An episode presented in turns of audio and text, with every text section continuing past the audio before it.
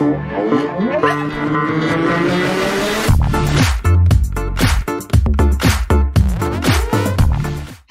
and welcome, barrel chasing business owners, to this episode of Barrels and Business. We aim to bring you an hour or so, depending on the waves. And I can tell you right now, I can see some glassy little barrels out the front of my house. So we'll see how we go, Dan. Uh, hour or so of entertainment around all things surfing, traveling tips for the surfers, and more importantly, the trials and tribulations of driving and growing a business.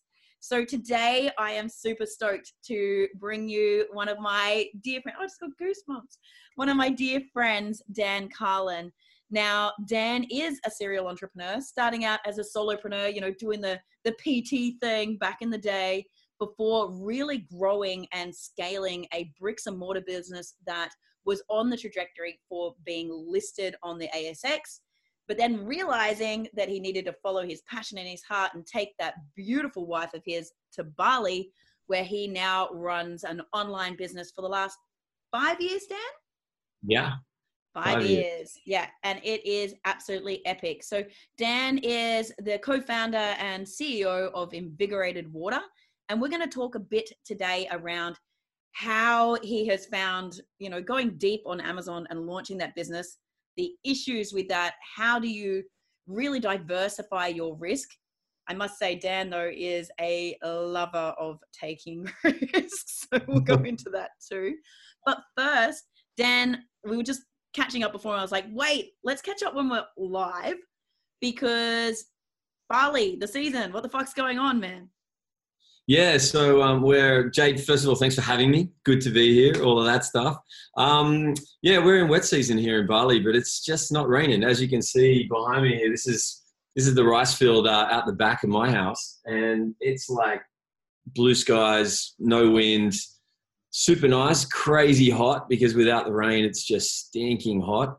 Um, but yeah, wet season hasn't really happened, um, which is awesome for surfing because it means we've this time of year I don't really surf much, but you know, got onshore winds and things. But it's actually small, glassy, pretty nice every single day, um, which is awesome for surfing. But uh, for Bali, it's it's not great because the, we didn't have much of a wet season last year. So for two years in a row, there's not much water. And so in fact, the uh, there's a little rice field just just over my shoulder here, the sort of lowest part of the field, and it's it's failed. It hasn't worked because they just haven't got enough.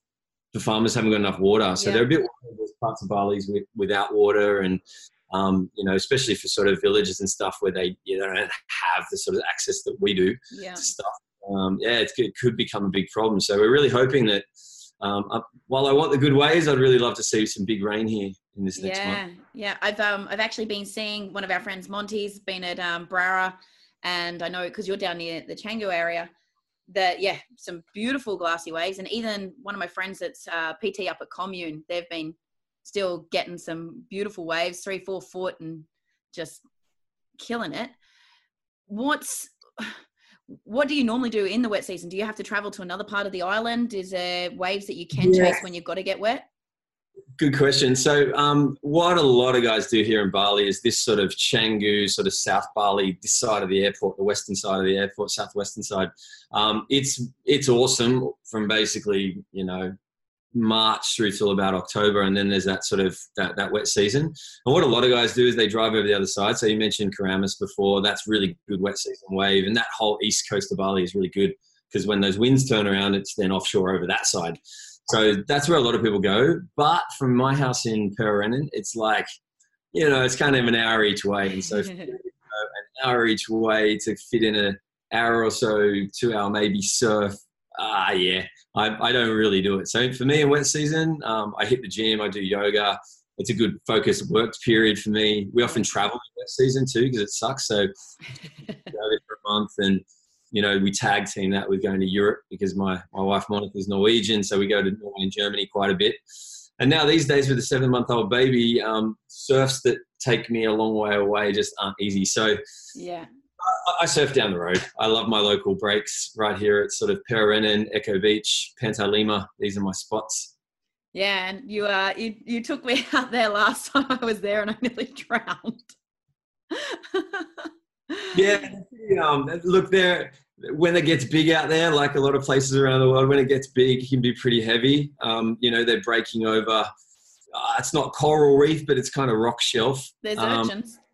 Yeah, yeah. So it sucks if you do get caught in the inside and you end up up on those rocks. It, it does suck a bit. But um, after a few years now of sort of really getting to know these spots, what I do love about them is um, you got these nice channels either side, left and right. So you don't really have to do much duck diving. The only time you really get caught is if you do if you don't make a takeoff and you get caught on the inside. But even then, kind of just get washed out into the channels and you're straight back out. So um, the only thing hard about that is when I go back to a beach break, um, I'm like out of breath from duck diving because I'm just not used to doing it that much here.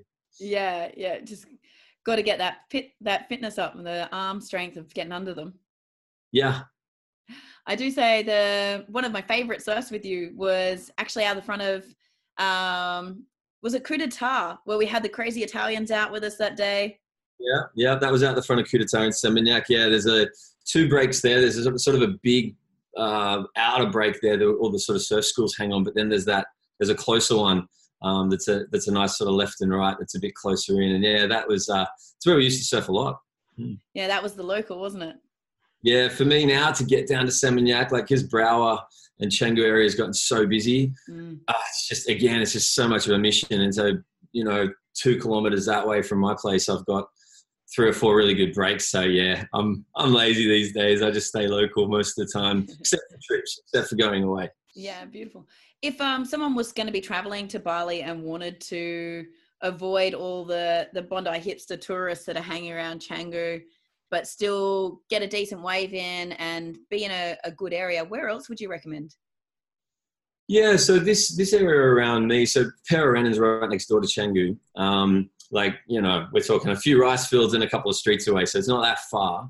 Um, but the access to get to it, there isn't really like a shortcut through to it. You sort of got to go up and around onto a main road, and so it's kind of mean, meant that this area is a bit residential. And so Mm. all along the beach in sort of Canggu, um, within sort of two k's of the beach, that's really that sort of tourist zone. But as soon as you go inland a little bit, so let's say five to ten minute ride on your scooter, you're in beautiful sort of area where it's mostly residential, where you get more for your money and all that kind of stuff. And that's where we live. We live in a house just a couple of couple of minutes back from the beach, probably five minutes. A stunning villa, not just a house. Yeah, yeah, it's a nice, nice spot. But then if you go just past us, there's all these great beaches like Cemagi, um, and then even a little bit further to Kedungu. But it, everything's kind of keeps moving along the sort of southwest coast there, and so those areas are quite good if you're coming over and just wanting to find some waves that weren't too crowded, um, not too much of that Canggu scene, which you know it's fun. There's bars and nightlife and all that's cool, but it does get tiring. Um, the other spot, though, of course, for, for me is the book Bukit. I still love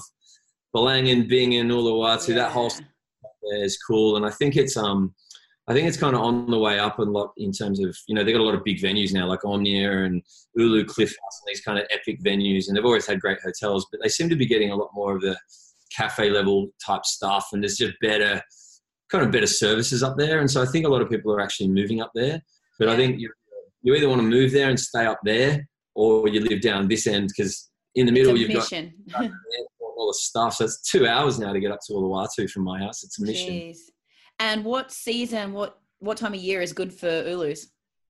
Well, it, it works really well, the same as, as here. It's that whole wet season. So basically, what they say here in Bali is after um, their New Year's, which or their silent day, which they call Nyepi. That's their sort of- I'll be there for Nyepi this year.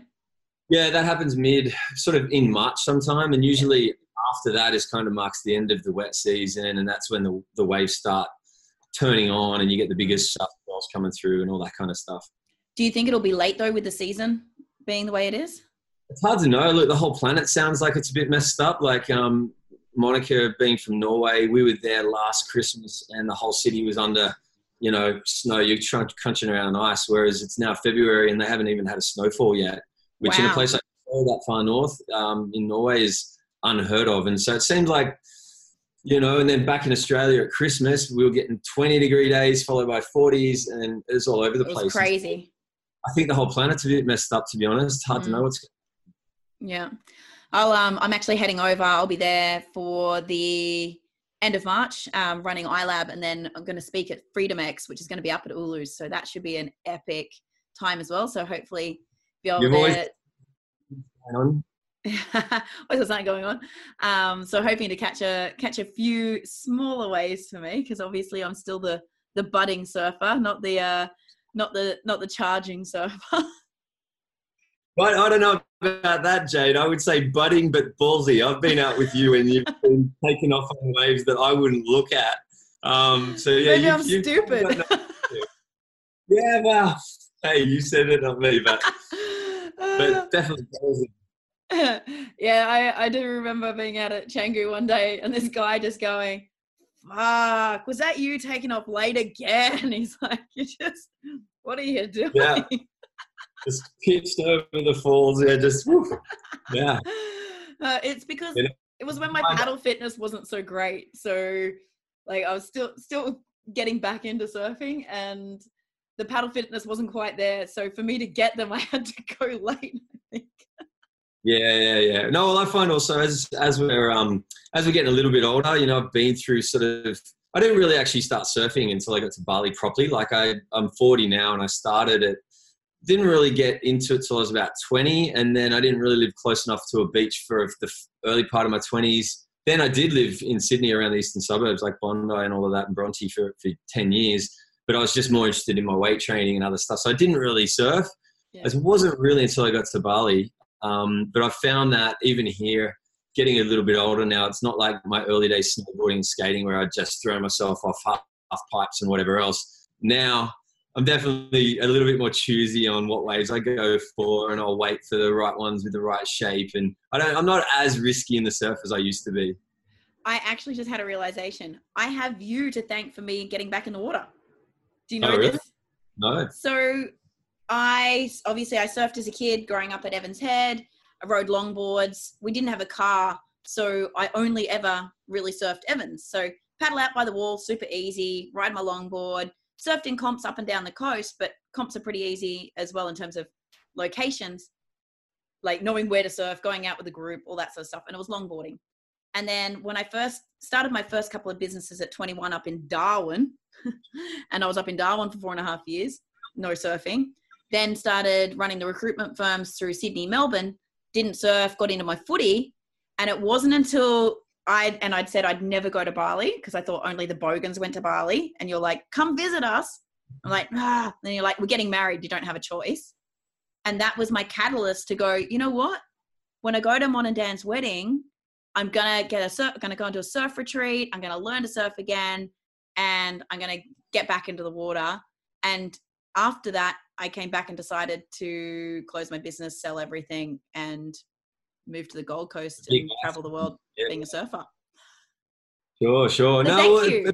it- Bali has that effect on a lot of people though actually like um i was a i started going to thailand a lot when i was about 19 through sort of my early 20s and i was just thailand thailand thailand i must have done countless number of those full moon parties there's more than i can remember Copenhagen. remember but yeah so I did that so many times but i i really wasn't attracted to bali either until oh, i must have been early 30s or actually nearly mid 30s it was like you know we got here roughly five six years ago um, the year before we moved over, um, I went on just a bit of a break because I was burnt out from my last business, and Monica went off somewhere else for for some sort of like, I think it was um, Awesomeness Fest. Yeah, so she, she went to A Fest A Fest, yeah. So I travelled to Bali, and I just fell in love with it. I was I was pretty novice with the surfboard, and you know, but just found I really liked it. And I think Bali grows on people like that sort of. I guess that Kuta Seminyak tourist bit. Yeah, you, you wouldn't want to live there, and even for a lot of people, that's not their idea of a holiday. There's a lot of stuff going on, but Oh, it's man. it's not that relaxed on. And so once you get out and about, like we lived our first few months, as you know, out on Nusa Lembongan, which is the island just half an hour off the coast, and I that, love, that was awesome. I love Nusa Lembongan, and every time I get there, I well at least when I run by, with iLab, I always make sure that we take the participants to to Lembongan for the middle weekend, just so I can go and get get in some snorkeling and try and get a wave at play, playgrounds, and it's Yeah, just yeah, I I love it. I actually haven't been back to Lembongan in the five years because what happens in Bali, like obviously because of in the early days of for us, um, the visa requirements mean you're coming and going out in and out of Bali a lot. We had different types of visas and things, and so you, you you'd have to travel a fair bit anyway. And so you never really travel around Indonesia much. Like we found that we're always traveling. We're obviously going to, to family in Australia and Europe, but then also trying to go on other travels ourselves because we're big on travel. Um, we didn't really actually go back to many places. It was only, it was only about two years ago, around when we got married, that uh, I think we called it one year a year of Indo, and we actually went on a bunch of trips. We went down to Rote, we went to West Sumbawa, I went to the Mentawais, and I sort of did all of that stuff. But it's funny, it's very easy to stay in this little bubble of In Bali bubble. and go that far. It's um, Well, time just goes. you know what I'm like. I, I get up to Gianyar or to Keramas and cannot, I, I end up living a Komune for an entire month and not even getting out and visiting you guys. I just like get in the bubble. Especially if Kind, you're working kind of easy to stay at, at Komune for a month though. down and you're busy, you know, it's also, you know, it's always a lot going on. Yeah, yeah. Um, okay, so tell me a little bit more about the boards you're on at the moment. I know you've got a new board, right? A new Chilli? Yeah, yeah. So I guess the, the board discussion for me is it's been an interesting thing actually. So what seems to be the thing here, particularly, I don't know if it's other places, but particularly in Bali, there's sort of this thing about getting on smaller and smaller, smaller boards. so when I first got over here, I was riding kind of a pretty fat kind of fish setup, twin fish, and, and it was cool. Um, but pretty retro styling. And then I was like, okay, I want to start learning how to turn better and surf better. So I went to more your sort of typical performance shape. And I kept trying to drop each year, dropping like an inch and a liter and just dropping a bit of volume and a bit of size and tighter rails and narrower shapes and just kind of kept doing that for a while. But I found that I, my surfing wasn't really improving that much. And my one thing that definitely wasn't improving was I only feel like my wave count per session was going up. Mhm. And I was like, what's going on? And I went on uh, my first Mentawai trip um, 18 months ago. Uh, and when I was on that, um, I'm just getting a little message here saying our internet's unstable, but hopefully, hopefully it holds up. Um, you probably internet, couldn't see love it.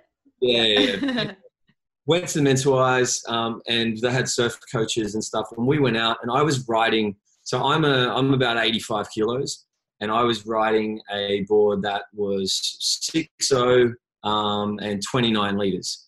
And that was kind of what, if you look at all the sort of calculators and all the board shop kind of places, that's kind of for my my level of surfing and my weight and height and all of that. That should would, should be what I'm riding.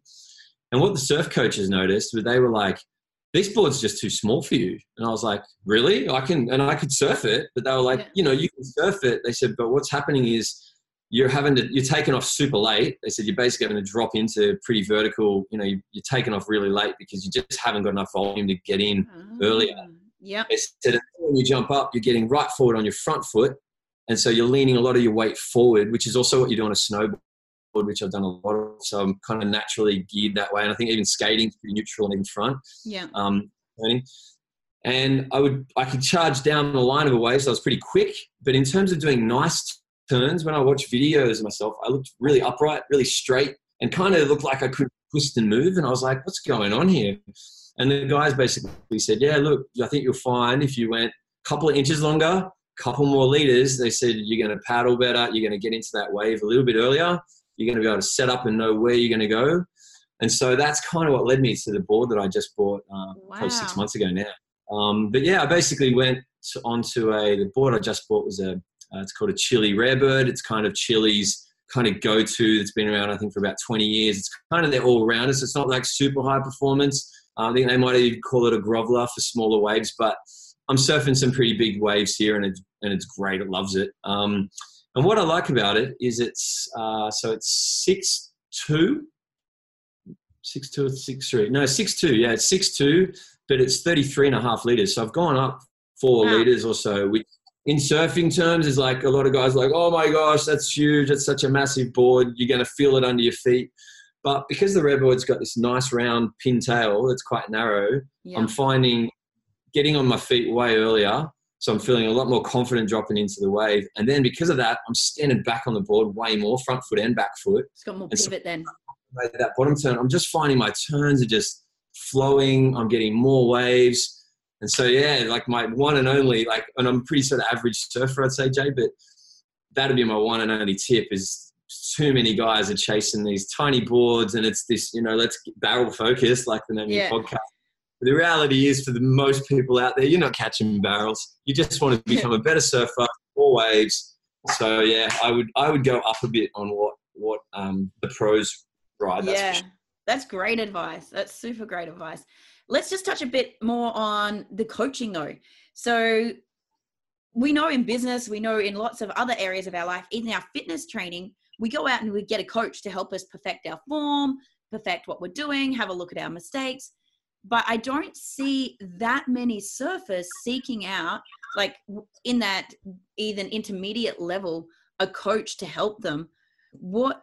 How did you find it? What? Where was it in the Mentawais? And what's your advice to say an intermediate level or even an advanced level that yeah. what should they do? Yeah, well, I think like a lot of people here in Bali because there's so many good local surfers and there's so much surf culture and there's so many surf schools and it's super affordable to have surf coaches here. You know, like it's in most places around the world it costs you a lot more to get surf lessons. So, but I think a lot of people do it at that sort of super beginner stage. People are all open for it, but then I think there's something that happens a bit later where I don't know whether it's our ego or Ego whatever. kicks, Yeah. You don't need it. Um, and to be honest, I'm one of those. Like I didn't really have it in Bali this whole time. And if I if you said to me, "Do I want to coach tomorrow?" I probably wouldn't think about it. But on this Mentawai trip, I went to. I was actually drinking out of the water bottle. There's Wave Park. Oh, Wave Park. Yep. And that's where I went. And Wave Park. What I liked about it was it's um it's a land camp, so you're not out on a boat with ten other guys that stink after a couple of days. and if you don't like one of them who keeps dropping in on you, you're fucking Yeah, stuck with and- them. Yeah, I also don't have like tons of surfing buddies that everyone that I know is either, you know, they're busy with family or business or whatever. And so to actually get a group of guys to commit and pay, and then people have got different amounts of money, so there's different types of boats. Yeah. So what I did, I got one buddy. We went to Wave Park. It's ten days. They basically just do ten days back to back all year long. They're booked out like months in advance. They're really good. Um, run by a guy called Christy and his wife, and they they basically um, he found the island like 20 years ago because he was working on boats and stuff. So he's one of sort of the original. He's American, one of the original dudes to kind of get into that area.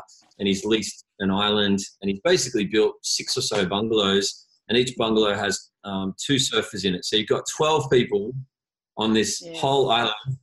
And right out the front is a world class left hander, and I'm a goofy, so I love lefts, called Hideaways. That's pretty much. Hideaways cons- gets a little scary. yeah, but it's like even when it's like it's pretty much head high plus all the time, and so it's Yeah. it's only so if you if you're just learning, it's probably not the place. Um, that a lot of the That's that where they were- took me to paddle out like the first time like we first pulled up in the Mentawais. I'd been taken there for my birthday so I could get waves. I'm a natural as well. yeah, And yeah, it's a pretty it looked fast. okay to start off with. Paddle out. Next minute, I'm like, "There's the shelf. What the fuck?" yeah, it's super, it's super shallow. Um, what, what they did though at Wave Park, which was quite cool, was so first of all, because it's a bit more, it's a little bit more expensive. I, I can't remember what they charge, but it's a few thousand US for, for the ten days, and it's all inclusive. It's your food and everything. But No, not bintangs though. Hey, bintangs are not included. no, that's not included. You end up spending about a few thousand in bintangs as well. But I drank a um, hundred bintangs during my ten days. A hundred at three US dollars a can. Yeah, yeah, yeah, adds up because everything's got to t- get taken out there. But basically, they um, the the rooms were amazing, and what I loved was we were doing two surfs a day, I'd, like go for the super early one, and chill out a bit, and then after lunch go out again. And some days you get a third one in, but for the most part, for me, two was enough because it was a couple of hours each session, and you got there ten days. You know, like for me, it's enough. Um, but what was cool about it was, you know, after you surf, you come back to to dry ground, have a shower, Yeah. you can walk around a beautiful island. There's a, there's like you know, so it's an awesome place to stay. But the guys, what they do there is they hire a couple of surf coaches um, that I think they do like a deal where these they're, they're, they're good surfers from all over the world. That basically, I, I think they get to stay there. They might get paid something, but Yeah. for the most part, I think they're getting a free holiday, and all they got to do is teach people like us how to how to surf a bit better.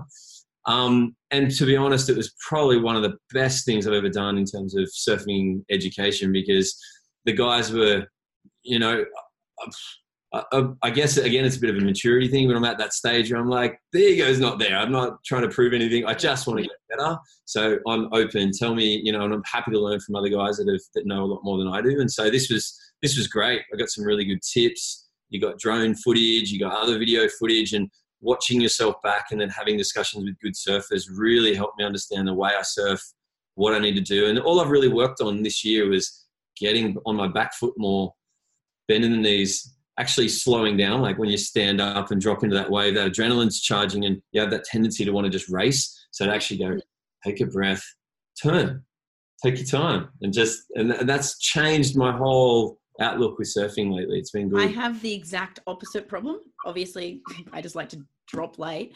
No, I I think from riding a longboard so much, I am all weight on the back foot. So sometimes it skates out from underneath me, and like and I I think from being out of the water so long, my fear I'm still looking down and and not looking across the face of the wave when I'm taking off. So I'm taking the drop. But I was also so used to like my my signature move was the big drop knee bottom turn. So I'm getting to the bottom way too early and too deep, and then trying to bottom turn, and and then I'm getting especially so somewhere like Keramas um, where you just got to raise like fuck, and, and, and then I and I just get fucking swallowed. Yeah, um, yeah. so for me, I know the the key things I need to work on is just looking down the wave, looking down the line, getting i actually have to get the weight more di- equally distributed and yeah. and staying a bit higher uh, on the wave to keep that speed up so that was big things for me and one key thing i learned i watched some youtube videos the other day um, this was great surf coaching like i just didn't even think like just a couple of things on like how to get barreled because this is my my goal this year is to get proper barreled not just like a little bit of shade and then cleaned up um, and it was like okay got which way you're going, natural and goofy, and things like that. Like the weight distribution onto the toes to dig the rails in so that you don't skate down, and obviously backside. My my new favorite thing to do is to just take off pig dog and grab rail and hope for the fucking best. yeah. I'm, I'm finding when it's steep and bigger, I'm actually more comfortable going left as a natural and, and grabbing the rail than I am going right and I'm more natural to look over that shoulder and just jump and, and grab it. So I've been trying to get down to D-bar a couple of times and practice on the steepies uh, yeah, before I get to. The same thing in Keramas. I should be going over that side and surfing rights because that's one of the things that's hard here in Bali is this this side of the this side of the Bukit, basically from Uluwatu all the way down through here. There's there's a few rights, but it dominate dominated by lefts, and because yeah. I love yeah, yeah. Uh, you just, I just surf left basically all the time, and so the opportunity, even if it's there, I don't take it. Whereas I think um, I'd like to do another Mentawai trip, and the trip that I did actually, we had really shitty wind conditions, and so we stayed a lot at that home break um, hideaways. But I think what I'd love to do is go back and and do some more trips around different parts of yeah. uh, in other places, but try and get myself into some rights because yeah, I've just never. I'm, I, I think I'd feel a lot. Um, yeah, just I just need to get my confidence up with it. Just haven't done it really. Yeah, yeah. I um we stayed at a really good land camp as well, which was Boutique Resort. I think we only had eight to ten people in yeah. on our, and we had the whole island. It was just us on the island, and it's super quick. I think it was like ten minutes to Hideaways yeah, uh, on yeah. the boat. So that that was really cool. But yeah, pretty much everything the guys were hitting were lefts, like eBays, and even for me, like like I could go to bang bangs and that was about about it. It's a fun wave. I, that's where we had like a what they called a charging boat and a chill boat, and so there was there was kind of a, a real mixed group of surfers, and so yeah. The, the charging boat was kind of going to more those sort of spots, and then bang bangs was one of the go tos for the for the slower group. But I got bang bangs on a on a bit of a bigger day, and it was awesome actually. I had some, you know, it's a, it's a, it's not as hollow and it's not that classic Mentawai thing quite as much, but it's still a beautiful left that runs along a reef and yeah. you get quite a few turns in. It's a good ride, yeah. And you still get worked if you're on the inside. We had yeah. um, a session that I had there. Yes, we had two guys um, get cleaned up there, and we had to go pick them up uh, around it. It's at uh, around at eBay's because the boards got smashed, they got stuck on the beach, they're like completely broken. And it wow. didn't it I was out there and I was doing okay. So it wasn't a bad day. yeah. Evidently turned out to be pretty bad. doesn't take much to go from good to bad. Yeah, with hideaways, you can be out there and I've got I've got photos of me like on the wave, and you can actually see rocks sticking out of up out of the water in front of the wave, like not far. And Uh-huh. I, I it was there when I was there, and but I was just and the surf coaches are pretty good at just kind of pushing you a little bit. But I was just going for it, and I was I guess I was lucky. I kind of made more waves than I didn't, but the ones that I didn't make, um, yeah, I sort of I tapped rocks a few times and got a few dings in the boards and in me, but yeah, you could. It's easy to see how all it would take is a good smack on the head, or when it gets you know, like some of the guys, you know, like there's, there's definitely a certain size that I would just be tapping out and watching, and some of the guys are just you know kamikaze out there. well, nearly everyone that we we came on a changeover period at our camp, so we had a group that was there and then left, and a group that came, and nearly everybody ended up with stitches or a broken board. I ripped the fins out of one of my boards, um, and it was super lucky. One they rang a guy, a Kiwi guy, who turned up on a boat, picked up my board, took it, did the best ding repair ever. Like put my fins back, fin box back in, fixed it all up, got it back to me in a day, and it was better than the repair job I get here on the Gold Coast, and it was fuck all. Yeah, yeah.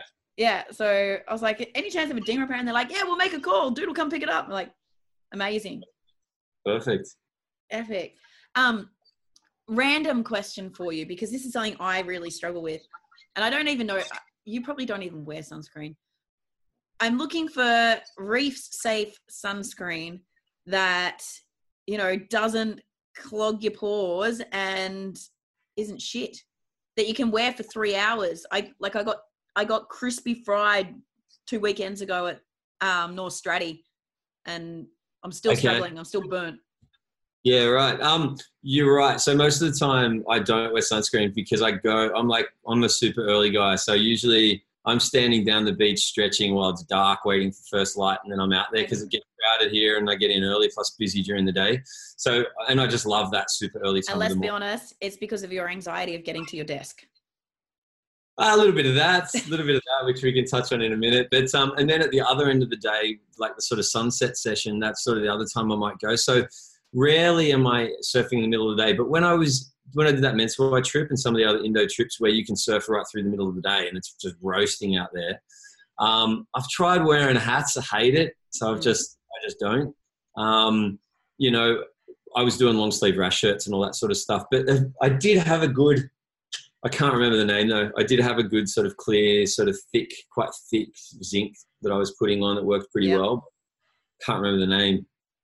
That's right. Well, if you remember, we'll drop it in the show notes. I've been I've been using the Surf Mud and the Surf Yogis, but I have a thing with zinc, um, actual high anything that's high content zinc um, does something to my skin. It almost like it burns my skin just being on. Like if I wear that brand Invisible Zinc, I literally look like I'm blistered, and Oh. yeah, it's yeah it's like better yeah better be better off being sunburnt. So i'm seeking seeking tips. Actually we're going to have on the show um, maximilian who is the founder of swax um, sunscreens and they're reef safe. I haven't tried them yet so i told him before i get him on i'm going to have a crack at the um, sunscreen. But if anyone's listening send us through your tips and advice. Reef safe natural uh, and th- something that you can get at least three out of Cool. Awesome. So let's let's switch gears. Let's let's talk. That was a segue before with uh, your anxiety to your desk because uh, Dan Yeah. Dan is deep work Dan, and uh, I know that he can get into his little cocoon, and when he's in in mode, it's like it's actually like grizzly bear Dan. It's like that beard is is a tell of him. It's like ah, I'm working. Talk talk to us. Talk to us about um, some of your uh, strategies for being productive, but what you've also started to implement so that you have a bit of balance. Yeah, well, that's a that's a really good one, um, and it's a huge question too. So, um, as you know, Jay, like my my previous business that I started when I was thirty was my first kind of real big business, and so that was a, a corporate health and medical center type business um, based in Sydney, and then and then grew around Australia. That I pretty Uh, much paid the rent for because I was in there four Yeah, times a week. Yep. So it was physio room. Um, and so yeah, look, it it was a bit of a um, baptism of fire, and I've always been super driven. I love going after massive goals, and I've I've always been like that. Um, but it's kind of a blessing and a curse because I've got this amazing work ethic, which I got from my dad. He's just, you know, I watched him for my whole life and kind of just that's the way you do things. And so I've always worked super hard um, and always gotten what I wanted as a result. And so, you know, I've always put it in and I don't mind. And I still like, you know, putting in the work, not quite as much these days, but which I'll tell you about. But, um, but it did, it did completely burn me out. So I, as you know, I got a few years into that past business and, just melted down. I, I took on investors and things really earlier and, and had a board that was kind of just, you know, amazing bunch of people that just pointed me super hard at stuff. And I, being young, just and keen, just went after it. And it was fine, but it's not sustainable. And so, you know, I was working crazy hours and then my only outlets were things that were pushing my adrenals. Like I'd loved everything fast, whether it was fast, was partying, girls, you know, everything that goes with all of that. You know, it was, it was, it was pretty wild. And I didn't really do anything that was slow. Didn't really take time out. Didn't really spend much time reflecting on anything. You know, coffee I drank was super strong. Drinks was straight bourbon. You know, everything was just on. to the extreme. To, to the max, yeah. Balls the wall or nothing at all. I think that's yeah. why we became friends, right? that's how. I was living at the time too. Good spirits there, and so yeah, but it but it totally burnt me out. And then fast forward, you know, huge trials and tribulations with our business, and then um, basically um, Monica, who I'd met in Spain, had moved to Australia for a few in years. Ibiza. Yeah, yeah, we met in Spain, Ibiza. Um, but then she um, she came to Sydney. She didn't really like Sydney. Didn't really fit for her. Um, I loved being around that sort of Bondi Eastern suburbs. I loved it, but I also felt like it had a bit of an expiry date. You know, I sort of felt like I'd done my time there. So Mon and I wanted to um, basically be more location independent. We wanted to just be able to be wherever if that's even a word. We wanted to be more free of, of where we were. Um, having a service industry business like I had, where it was, you know, I was dealing a lot with big corporates and, and B2B type selling, but I was also dealing with doctors and a lot of these sort of health practitioner types with massive egos and staffing issues and being in a sort of uh, mainstream Western country like Australia, um, you know, you've got all of the, you know, the work cover and the workers' comp and insurances and the this and the that. And HR issues and all of that stuff, I kind of went, man, I just want to products business. You know, I want to do something where I, have got a product and sure, there's still a team, but the focus is the, the product. And that's really what um, Mon and I sort of set out, set out to do. Um, so we'll get, I guess we'll get to that in a minute, but the question around, I guess the sort of balance, I guess a bit and the anxiety, uh, it's hard because I set such massive goals for myself. Um, I've got this innate drive that I've got, I need to work, I need to work, I need to work, I need to work. And every time I set a new goal, I go, once I get here, here I'm going to chill out. And what happens is I get there and then I set the next goal, and, and the chill out part never happens. Yeah. Um, and so, you know, after going through a couple of major burnouts where I basically couldn't function, ended up medicated, therapy, you name it, I've been through all of that stuff um, where I am now, I guess, in life, also being 40, new dad, it's kind of been a bit of this midlife crisis zone at the moment.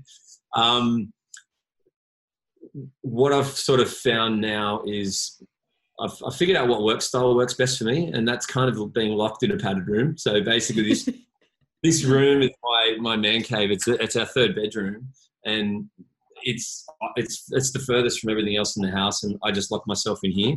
And so I find that um, I, I, work a lot better if I'm just completely alone. So something like a co-working space is my worst nightmare.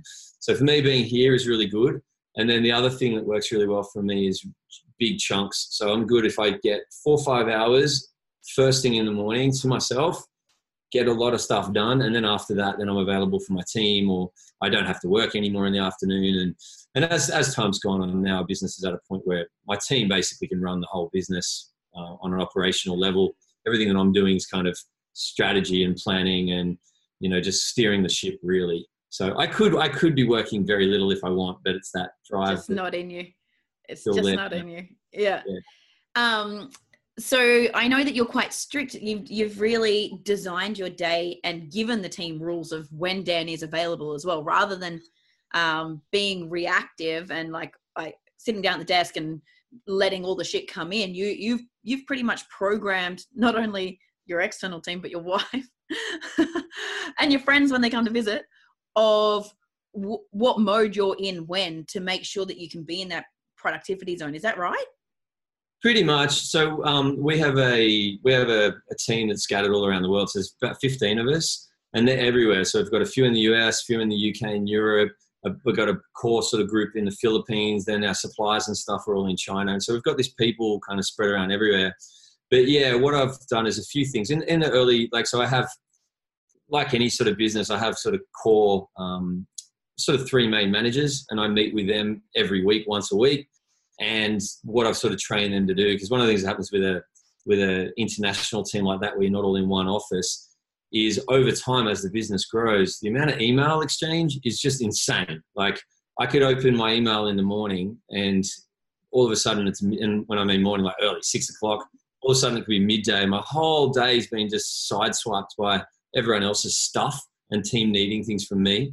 So what I've sort of trained the team to do is um, we've got an agenda for each person, um, basically like a laundry list, like a to-do list, pretty much. And every time they think, "Oh, I need something from Dan," or "I need this," or "I need that," if it's not something that they need within 24 hours, they just put it in that list. And then when we have that weekly catch up, we run through their agenda. And it, it, sounds like a pretty simple thing, and it is, but it took ages to actually get people to switch from just me being available all the time, especially yeah. when it used to be a team of three or four, but as we've gotten to this sort of bigger team, and I've wanted to work less, and I've needed to be, I guess, we had a really tough year in business last year, and I need to be, um, I need more think time rather than just being doing and solving lots of little. I, my job for the last couple of years felt like I was just the guy who jumped in when to put out fires, but there'd be so much of that stuff that now I really just want to. I, I need, I actually need it. I need more time just to think and strategize, which means a lot of time by myself um, kind of just figuring out what's next. And so, yeah, I've put a lot of those, I guess, boundaries in place. And, and Monica and I, um, so Monica's basically does our product development. Uh, she, she comes up with the ideas and gets products basically ready to go into production. And then I kind of um, completely run the business. And uh, she's, I can actually see Monica outside walking in with a green juice. Yes. Say hi, Mon. I'm on a podcast right now with Jade. but um, Hi, so I can see you. she can come around here, Monica. Now you sort of you can stick your head in front of the camera there. Hi everyone. Hi. You're making me want to go get my green juice. I left it in the fridge. Don't worry, I was gonna top you up. Here we go. That is amazing. What's in the green juice, Mon? Uh, it is an alkalizing power power green. So there's um, kale, spinach, cucumbers, um, ginger. Um, what else did I put in? Loads of good yeah, stuff. Lo- loads of greens. That sounds exactly like mine. Mine's spinach, cucumber, celery, ginger, and lemon, and it's an alkalizer. And as you know, we're all about alkaline, so it kind of goes with our brand. it, Get into the minute. Perfectly. I was just telling him on that you're the Jade was asking me about how I sort of structure my day so that I don't get too anxious and also so that the business runs well and all of that. And I was sort of saying you're on the product development side and I'm sort of, I guess, in that more CEO role running operations. And um, what we find is, for the most part, Mon and I stay out of each other's way. Um, last 18 months with Mon being pregnant and having a baby, she's not working much in the business at all at the moment. But what we've found is for work and also for our relationship, we're totally different on how we operate um, and how our days run and everything. And so what we find works well is we pretty much leave each other alone in the mornings. So she does what she wants, I do what I want, and then afternoon is more sort of time where we'll ask things of each other, and then it's family time and all of that. Yeah. So that's that works well for us. Yeah, it took no, a long time it. to. um, if we had more, and actually, we might do another cast with you guys if that's okay, and go into a little bit of the dynamics of not just um, working together as a relationship, but working together um, as co-founders with the different energies because I I know you both really well and I and coming from the wealth dynamics background and understanding the profiles it makes such a difference when you can understand that different people get flow differently and respect how each other need to gain energy and what draws energy and how to set up. And I think that can work both with couples in business, but even just normal business partners when your genius zone is different, right? Yeah. Yeah, well, we'd be happy to do that. Like Mon, Mon, Mon has such a different perspective on things too. So it's kind of, yeah, we could talk for hours. So let's do another one with yeah, the two. let's Yeah. let's do a specialty one. we definitely are even though we're really different it's i think it's the the combination really makes it work ah, Oh, 100%. With from from looking at your business from an outside and and being privileged to watch it grow from from the very beginning, knowing that if it wasn't for your two different uh, energy types and perspectives, Invigorated Water wouldn't be what it is and where it is. Like with Mon's creativity and ability to to do the research and create those products and really dive deep in that, like you, you can't you can't expect that someone that's in that zone of genius can do that real driving of the business that marketing the detail the analytics the all the back end that's gone into say mm-hmm. amazon and the new platforms. And likewise someone like dan driving the business and, and being in that zone there's no way you could flip gears and get to where you've got in such a short period of time. You might get there eventually but the scale and and like i i just can't believe how well you guys well i can because i know you but if anyone looking from outside would to to know what you've achieved in in that short time frame despite the odds and against the the issues that you've had is just it's so inspiring and it's it's uh, for me it's it's really touching and it's one of those one of those businesses i really want to share with the world Mm, we're happy to share. So, all right, should I get All back right, to this I'll call? leave you to it. okay Mwah, i'll call you later mon Thanks, wifey.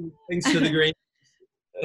if i if i go turn my camera off i've just raced to the fridge to get my alkalizer rather than my giant cup of coffee That's awesome though as well. I've done, I've done two of those already. Mm. Actually, I didn't bring my coffee down here with me. There you go. wifey wifey but- That's good. I'll stick, I'll stick with the green juice now. I'm doing.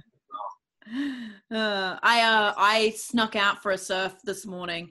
Uh, it was really sharky looking. There's been a um, four meter great white cruising our coastline from the new Mhm. artificial reef. They're surprised that a shark came in. Like they built an artificial reef, like, and it's cruising from the artificial reef up to the alley. And this morning it looked sharky as shit. So I waited till there was more warm bodies in the ocean, which put me back. So my coffee's been, thank God, hot in this cup since nine. It's currently two. I've got a dog wanting to go out. There you go. Alpha. There you go, mate. All right. Okay, So- where were we? So Mon does your product development. You're driving the business. Let's Yeah. give it give it another like obviously you've got a distributed workforce, global workforce, you've got everything from full-time employees to contractors and agents and everything. What are the coup- what is a few of the say technology tools that you use to to run the business? Yeah. So I guess probably a good start so people kind of get where it is is why don't I give you this sort of one minute high level kind of that sort of journey, how we sort of I get because then then you sort of understand all that stuff around it. Um, so in short, like I said, we wanted a products business. Um, we didn't really know how to get started. We hadn't done one before. Uh, I watched a webinar on how to make a million bucks on Amazon, and I'm sure everyone has seen you get now now on Facebook, you're constantly getting stuff in your feed about people telling you how to make squillions on Amazon. And I did one of those early stage back in 2014. Amazon was already really firing already by then, but it was still relatively early. Um, and it was great actually. Did a course and it taught us how to, um, you know, do the research to figure out what might be good products to to go after, um, to get an idea of sort of the volume and the market and all of that, and then go out looking for um, sourcing those products. And so it was really, I liked the model because it was basically proving to yourself first that there was a market, not just you coming up with an idea and going, I think I should do this. And I think it's cool. So a million other people will. You actually went out and proved that there was a market there because it's all based on, you know, search algorithm on, on Amazon, obviously. Mm. Um, and then we were white labeling products. So you're eventually going and finding a supplier, making a few tweaks, slapping your logo on it and selling it. And that's how we started. And we launched on Amazon.com um, back in 2014 in December, like right before Christmas, which is the awesome time on Amazon. That's always, you know, it's Christmas time. And we launched our first alkaline water pitcher, which is like a Brita jug, but with a better filter in it, plastic thing. Um, and we launched a couple other products, and they both just they, well, all the products sort of just took off and we just started making money and we are like, this is great, it's easy. and um, then about six months later, the business had scaled really quite quickly.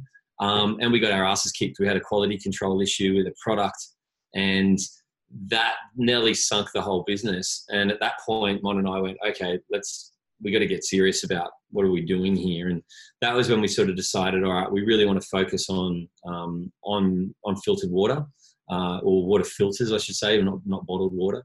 Um, and we really wanted to build a brand around that. We got a lot more focused on building our uh, own products from scratch. So now on Amazon, if you were to try to do that white label model where you're just buying products and putting your own label on it, pretty hard to um, to to do well at that now because there's so much competition. There's so many copycats. China themselves now sell on Amazon, so they can do lower prices than you can and so it's very hard to do margins. So the, it's super important these days to actually have a strong brand and really, really good products. Um, and those fundamental things, they were always there, but it was easier before. Now you really sort of need that stuff. So what we did was we really expanded across the Amazon platform um, in all different countries uh, across that first couple of years. Um, and at the same time, sort of had our own website and tried a few other things, but really Amazon was the main part of the business. And very quickly, you feel very much um, as our main sort of distribution channel, I guess, main sales channel. But very quickly, you feel super exposed and a lot of risk. Because what happens with Amazon is you, you're just trying to keep up with it. So to give you an idea, like you know, in our first year, I don't have the numbers in front of me now, but in our first year, I think we I think we might have been selling you know, we, we, were, we were like a few hundred products a month. Now we sell well over 10,000 products every single month. And so that scale, when you, you know, we started the business with 10,000 bucks. And so to go from 10,000 US to, you know, a, a, very, very high volume in sales, um, you know, turning over a lot of money to actually keep up with those inventory demands is really hard. Keeping up with Amazon is really hard. And then there's a thousand other things that, that come off the back of that. Um, we basically decided that you know we need to build our own sales channels. And so over this last two years we've really focused last year in particular we've really focused now on building um, other platforms. So we're, we're on walmart and ebay and sears and we're on all these different platforms. But then most of all we're really working hard now to build our own channel which is built on the shopify platform. Can um, you share what what was the real catalyst for that because all the eggs were kind of in that one basket you had a shit ton of in- inventory sitting on some shipping containers. What was the like obviously you were aware of it and you felt exposed and you knew and I know that you had started trying to build the website and there was the things, but what was that real I know you went yeah. through some dark times last year. Like I'm happy to, I'm happy to share. So um in the so every year there was pretty much every year there was one at least one event that was kind of like getting our asses kicked. Um, where it was something that you couldn't foresee, something had just come out of the blue, and it would really take knock knock knock the wind out of you a little bit. Because what would happen was, whenever whenever you launch a product, you need to already have the second order being produced. Because if you sell through that inventory too fast and there's no more inventory on its way, you then go off Amazon and your ranks drop, and all of that effort you do to get ranked and positioned on Amazon just goes away if you go out of stock. So it's this kind of game on Amazon where you've you just never ever want to run out of stock at all costs. But if you have a product that's selling, let's say three units a day, it can go to like 30 units a day very quickly. And so if you had only a thousand units of that product and you forecasted that's going to last me three months, so I can place an order in two months, that won't happen. What'll happen most of the time, if your product's good and you know and you're good at the marketing and stuff, what will happen is you'll run out of inventory really quickly. And so what we found we had to do is we always had to order way more than we needed. But then to cash flow, that's really hard because you know we were basically funding it out of our own pockets. We didn't want to take on debt investors because of my past experiences. Yeah. And so it was hard, but at the same time we were super super driven. So we would um, we were launching like six, seven, eight products every year, which is a lot, and the cost behind doing that's huge. And then our current products were growing while the new ones were growing, and so that basically where, where, where what it meant for us right up until very recently is we were always all in. All our money and more is tied up in our inventory. And if you sold it all it's a, it's a nice lump of money but it's really hard to break that cycle and actually start taking money out and doing other things unless you're willing to put the handbrake on. And like we said earlier, Jade, with me being love taking risks, love putting it all on black, love going super hard stuff. when your business is kicking ass really, really hard to say, hey, let's just slow down a bit. You just don't want to do it, you know. And so to get to where you were sort of heading with those questions, every year we would get something that happened that would kick our butt and it would make us go, oh shit, we're so leveraged up to Amazon here. At any minute, they control the switch, they can flip the switch off, and we're screwed. And every year, one of these would happen, and we'd recover from them, and some would be bigger than others. And then I'd try to go and do something else, like let's work on our Shopify store. And the amount of energy that I'd have to put in to try and build, get a little bit of traffic to our Shopify store, I'd always fall back into, oh my God, to get an extra couple of grand a month on our Shopify, all I've got to do is launch one product on Amazon, which is worth 30, 40, 50 grand a month. And so it's really hard to make that shift because yeah. just kept, it's so much better to just keep doing the Amazon thing, but that risk is there. So late 2018, after we'd had three ridiculously uh, fast growth years, like the 2017 to 18, our revenue went four times which was already off a number of growing three times a year before. So we're talking some, you know, some big scale. And what happened was late 2018, we were so planned for the Christmas season and then it's Chinese New Year. So we order up for essentially about six months. I had eight 40 foot containers on the water. Monica and I were in Costa Rica on a holiday, sitting on a car ferry, and I get 16 notifications and long story short, what happened was Amazon put 16 of our 24 products, and they were our top 16 that had the most reviews, best ranks, highest selling, all of that, put them in this category called pesticides. Confused the heck out of us. They couldn't tell us why. Basically, for two months, I had to fight with Amazon to figure out across the busiest time of the year, and they, they suspended them. So we weren't selling anything except for a few products. We still had other countries around the world, but the US um, had shut us down essentially. And what ended up happening was, is the Environmental Protection Agency, so the EPA, which is part of the Trump administration, they decided that any products that claim to remove bacteria or viruses or anything living, parasites, this kind of stuff, it's considered an illegal. Uh, it's considered a pesticide, um, which is a weird term. I don't know why. I still don't quite get it.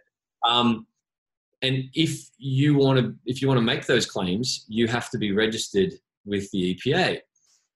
And being water filters that do do those things, we said that through all of our listings and our packaging. It said our products remove this, this, this, this, this, and we've got lab tests and all of that sort of stuff. Um, but because we weren't registered with the EPA on that day they decided this, Amazon literally shut down thousands and thousands of, of products and everything from cutting boards that said they were antibacterial through to water filters through to a huge amount of stuff and basically, what it was was someone just turning off our cash flow overnight. Um, we went from, let's say, our cash flow was normally 100%. Overnight, it went down to 25%. But I have a, I have a team that's at this level, hmm. um, and I had eight 40 foot containers that hadn't been paid for yet, and I was planning to pay for those with the money from Christmas sales. So we lost Christmas, we lost January, and Cyber Monday and Black Friday, didn't you? That, no, we that was it happened two days after Cyber Monday. So oh. we had amazing weekend. Yeah. And like, this is it. This is it. This is our year. Like we were, you know, crushing it. Yeah. Uh, we basically we just started know, our like seven months round the round the world tour. We're like, all that kind of yeah, yeah. We were we were living we were living the high life pretty much. And then um, what ended up happening was after going back and forth with Amazon trying to solve it, uh, they pretty much said, look, those particular products can can't be um, put back in a different category. They are pesticide even if you were to go and get registration with the EPA, which would take months and a huge amount of money, which is why I think the EPA might have done it. It's a bit of a revenue generation exercise. Um, they basically uh, um, they said that those pro- uh, oh, they said even if we got registration because we're not an American company and we're we're not owned or American residents. Amazon's policy is only American citizens can sell pesticides on Amazon. So we kind of were cornered from all angles here, and it was like it was massive. And and at this time, I had some other things going on in my life personally, which was super tough, and it was just it was really hard. Basically, Monica fell pregnant, which was a big surprise. My mum passed away at the same time, which was very sudden. It was just a very, very, very tough time. And basically, what, what we had to do was uh, we had to remove 30,000 products from Amazon's warehouses in about 40 states in the US. Um, and then we had to basically create new products. So, new changed filter mixes, um, make new packaging. We had to change what we say. We couldn't make all these claims, even though uh, the products do what what we said they did, because we can't say that. So then that puts a whole lot of things around, you know, um, that was a bit of a competitive advantage for us. So yeah. now lost some of that. So it was a, it was a huge kick in the guts. Um, and basically, what it what it meant for us was, uh, you know, it took about six months to basically relaunch and all of that stuff. But we had to start again. So the new products that we launched were literally new products. They had no reviews, no ranks. So five years ago, when we did all that work, it was gone, and I had to start again um, which is really hard on now a platform that's way more competitive. Millions of people sellers all over the world are, you know, and you can't use your competitive advantage as your selling point. All that stuff. Um, and so that was really, for me, I was like, okay, I don't have a choice because Monica and I have our life savings. Every bit of money we had was in our inventory. I had suppliers that I've got good relationships with that were backing me and they were being really nice about letting us pay them off over time, which was amazing. Um, and really, I had to see it through. So we had to relaunch. We had to get back up. We have to figure out a way to sell our inventory so that the business can continue. But the big thing there was the final. It was the final sort of reminder that we're just way too leveraged with Amazon. And so, mm-hmm. over this last twelve months, I, I basically committed heavily to growing our own sales channel, which is what we're building on Shopify. Um, and I'm still super committed to it. And it's and it's hard, it's slow going, but it has to be done because we just cannot continue to have this level of risk all the time. Yeah. What would be some advice that you'd give if there was someone else looking to do a product based business selling via e commerce? What things do they need to think about um, so that they don't get into those issues. Maybe in hindsight, maybe you would like knowing you, you probably wouldn't do anything different. But if you were going to advise, say you were going to coach someone doing something similar, what yeah. would you what would you advise them to do? Yeah, well, look, like like you're right, Jade. Um, I don't I don't have regrets. Um, I've you know, business is constantly a state of learning. There's always challenges. It doesn't matter what type of business you're in. The the challenges are just different. It also doesn't matter what scale you're at. There's just different challenges, but business is, is tough and it's always going to be that way. So I don't have any regrets. It's certainly not the last business I'll do either. So it's, it's all good there. Um, and the learnings of the last year is definitely, um, I would say I've matured a lot as a business owner. Um, uh, I get really high off doing all of the uh, sexy parts like the marketing and all of that sort of fun growth type stuff. Whereas the more um, admin, compliance, um, regulatory stuff, um, which is definitely necessary at our scale and the markets we play in. Um, I used to just just absolutely hate it. Where I basically over this last year learned that it's necessary, and um, I had to grow up. Bear with me one sec. I have to let my dog back in. Alpha. Alpha, he's annoys me. He keeps he's, he's learned how to open the door, but he hasn't learned how to close it. So he comes. but what advice that I would have, and if I just focus on e-commerce, so that e-commerce physical product space, it is awesome. I would encourage people if you want that location independence, and if you want to uh, have basically unlimited scale opportunity and all of that stuff, or even if you just want a small product-based business, it's a fantastic space to be in. But I would probably say the tough parts is keeping up with all the changes it's mm-hmm. such a fast moving um, space. So, you know, each of the platforms like Amazon and eBay and all of that, they all change, but they all change in each of each different countries as well. And so, you know, um, for example, the way sales tax was calculated in the US is now totally changed. And then you can have Trump decides to tax uh, uh, imports from China at 25%, where we used to didn't have any any tax on the way at all. Um, then you get things in uh, Europe with the way stuff flows because of the Brexit. And so there's all of these things that happen all the time. And so I guess if you're going to go down the e commerce path, I would either say pick a market that you either want to play in or that you really know. So let's say you're from Europe. Uh, I met a guy actually who was just really focused on Holland, and mm-hmm. he was a way more chilled out guy than me because he's just stayed in his own backyard, which he knew well, and he's doing it really well, and he's and he's and he's not allowing himself to to spread out, even though he's got a great business and the temptations there. Um, and even now in that e-com space, going after, for example, Amazon.com in the US as your first launch platform now, I'd probably say don't do it. I'd, I'd look at other platforms like, um, you know, the UK's still got great opportunities. Germany's fantastic. There's a lot of other places that you could you could go that are bit easier and cheaper to get started. Um, mm-hmm. Trying to go after, you know, a really popular keyword or product in Amazon.com. Yeah. So I think I think though the fundamental things that I mentioned before is doing the work up front to choose the right products um, or the right niche, then sourcing really good quality products and making sure that that quality is maintained because it, it's really hard to maintain that, especially when your suppliers are overseas. Um, and that can really screw you, like because one of those hiccups you said with the quality control, it's like you can make all this money sell it all, think you're you're sweet, and you're investing in the next thing, and then if you're quality control and they're all coming back, that can just sideswipe you, right? That can, yeah, the quality control things like it, it is a big deal, and, and we have all of the you know checks and things in place, and we have all of that stuff. But even even quality control aside, though, um, and what, what I was saying about creating your own products that are actually, for example, you're actually designed and patented and all of that. While people can still kind of create copy products, um, it's a lot harder and a lot slower for them to do so. And so they usually will go after products that are that they can easily basically buy from your same supplier or someone who can get from your supplier or someone who can copy. And so we've had issues like, for example, um, a couple of the products out of the 16 that went down, they were our early products that were basically white labeled. So they're not our design.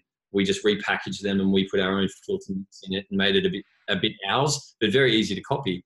So by the time we relaunched them, two or three competitors had come onto the market. And so in one product, to give you an example, we had a shower head that we used to sell for 45 bucks and we'd sell them all day long. I bought them at a really good price, great margin in it, excellent product for us globally.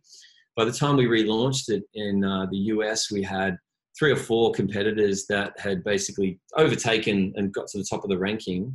But then they all undercutted each other like crazy to the point where the product's now a $25 product. So I spent 30 grand relaunching and getting this product back up to a good position, but now I have to sell it at 25 bucks. And so there's hardly any margin left in it, but I still have thousands of them because I had a huge order on the way. Yeah, so, you got to get rid of them. Yeah, you get situations where you can end up, and this is this is one of the challenges with physical products. You can end up mm. with, you know, you're you're trying to keep up with your inventory going, but if something happens to make that product go from selling, so we had one product that was selling 100 a day down to six a day and so I've got literally 8,000 of these things sitting in a warehouse trying to figure out how to sell them. And do you sell them at a loss? Do you just let them sit around? You've got to calculate what your storage cost versus selling it as a promo. Or yeah. am I better to keep it? Because if I bring new stuff in, then I'm going to get hit by the taxes, the new taxes. There's, there's so many moving parts that you've just got to always be across. All of that sounds so overwhelming for me because I am not not a numbers person whatsoever. As you know, I'm a I'm a, definitely all about the talking, not about the details. Um, despite coming from an operational background previously, now I'm allergic to spreadsheets, allergic to really looking at those nitty gritty numbers. Where did you where did you learn, or how did you increase your skills to be able to start making those decisions financially? Yeah, just um, as as we started to like, I basically built the whole business inside my um, Google Drive account. So Google Sheets and Google Docs was like that's where we lived. And as the business grew, and we needed different tools. So, for example, I personally used to calculate every month. I'd look at the inventory. I'd do some forecasts and go, okay, I think we need to order this many now. And then, and, and while you had a few products and the sales weren't too crazy, I could do that, and then I'd make mistakes. So one of the things that happened all the time was um, I wouldn't order enough soon enough, and then all of a sudden I'd have to send stuff um, from China to the US or other parts of the world by air rather than sea, which is five times more expensive. Yeah, margin gone. On Amazon, so you do it, and so your margins get hurt, and all of those things. And so, really, it was trial and error. Basically, just my inventory forecasting got better over time. But there did become a point in the business, which was for us nearly three years ago or two and a half years ago now, where I realized I was just, it was a full time job doing inventory management because we have our own warehouses in the US and UK, plus those warehouses feed into Amazon's network of, you know, hundreds of warehouses all around the world. And then we have other third party warehouses we use for servicing other channels like Walmart and things. And so to know where all that inventory is how much you've got in production, how much might be on boats or planes at any given moment, and then make sure you're not going to run out, but then also make sure you don't have too much so your storage costs aren't too high. To do that outside of my realm of, of skill set. And so that was one of my first points where I went, okay, I've got to go and hire someone awesome. And so and if you did focus on that and that took all your time, then the business wouldn't be growing because your zone of genius really is that marketing piece, that growth strategy, the algorithms, knowing how to be ahead of the game there, right? Yeah, well, so so there's basically three key people that I knew I needed. So a couple of years ago, when I was facing another burnout in this business, I looked at made a big list for for many for I think for a couple of months. I was monitoring what I was doing every day, like monitoring my own tasks and where my time went and all that stuff, because I wanted to see where the what stuff I could delegate and outsource yeah. and all that. Um, what was highest, not highest best use of your time and your yeah. brain? Hundred percent. And the three things that, that I needed, or three people, the core ones, was I needed someone that was managing the platforms. So dealing with Amazon on a day-to-day basis is a full-time gig because there's constantly um, products that are either getting not so much all suspended, but there's your listings get messed up, and there's issues with. There's just a thousand things that happen on any given day with the platforms. Yeah. And the platforms also tie, ties into orders and customer service and things. So I needed someone to run the platforms then the, the second one was um, inventory planning, which was what we talked about before, but that also entails what I call our whole supply chain. So it's inventory management, ordering, managing the production process, quality control, shipping, finance, logistics. It's that whole piece. So I've got a two. I've got two guys that are a full time two man team that do that. Yeah. Um, unbelievably good. Um, and then the third person I really needed was um, on the marketing side. So I was running all of our uh, advertising um, globally. And when you think about just Amazon alone, you know, when you've got 40 products and hundreds and hundreds of keywords, and every keyword can be bid on separately and it changes by the minute, I would spend three, four, five hours every single day, day in, day out, trying to keep our ads delivering a good return. You know, I want to, yeah. for every dollar I spend on ads, I want $3 back. So if I spend 50 grand on ads, I want 150 back. And to, to make that happen and not have big losses and big wins was so hard to manage on my own when I was running the rest of the business. So I actually outsourced, and we still do now, to um, a really good marketing agency in the US that run all of our advertising. And they've got software to help all of those bids and yeah. budget rules. But I would have never have done that as a startup because only because I know the advertising so well, I can work with an agency and know when they're bullshitting me and when they're not. And I know what metrics I need, I know what goals I need.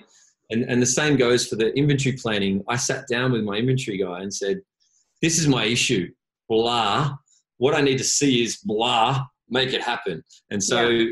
you know what you need until you know what you don't know, you don't really know who to go and hire. And so I think um, as your business grows and you're at different stages, you just got to keep your ears open. You got to try and pull your head out of the weeds because while you're doing all that work, you don't think about that stuff. But there will come a point where, like, you're basically going to fall over if you don't. Yeah. Get, get people that are better than you at stuff.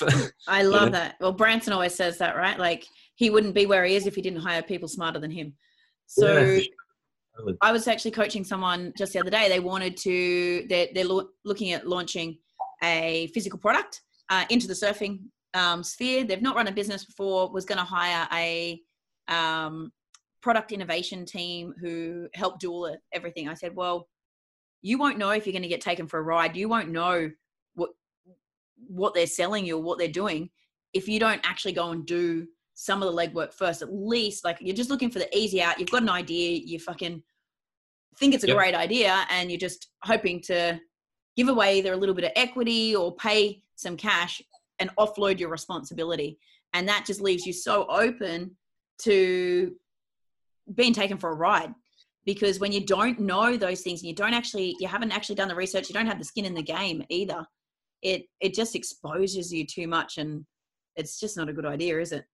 No there's just you know with with all with any business you know if you haven't if you haven't done it before um you kind of just need to be if you if you're not willing to do the work you know, i guess if you're not willing to put in those hard yards and and and do the learnings um have to be very lucky to fluke it to hand it to the right people and no one's going to love it like you will no one's going to put the effort in like you will.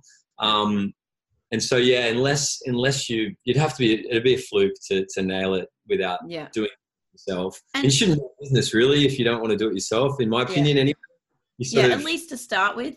And know know what your weaknesses are but you've still got to do the learning. You've got to do like i was a national operations manager for two and a half years. It made me physically ill like i started throwing up blood from doing it because i'm that allergic to circular referencing and creating forecasting documents but there is no way i could coach a business around what they need and how to run a forecast how to run the metrics how to do the vitals and how to do that stuff or know when I appointed a virtual CFO what Yeah. I needed to see in those in that data without doing that slog first. Yeah. Did I need to do it for two and a half years? Probably not, but but Well, you, you can, for sure you can fast track stuff like especially now like and using the e-commerce example as well if i just said shopify for example or or there's or even around amazon now there's a whole uh, ecosystem of plugins apps softwares tools basically that you can use for anything that you want because so if you're like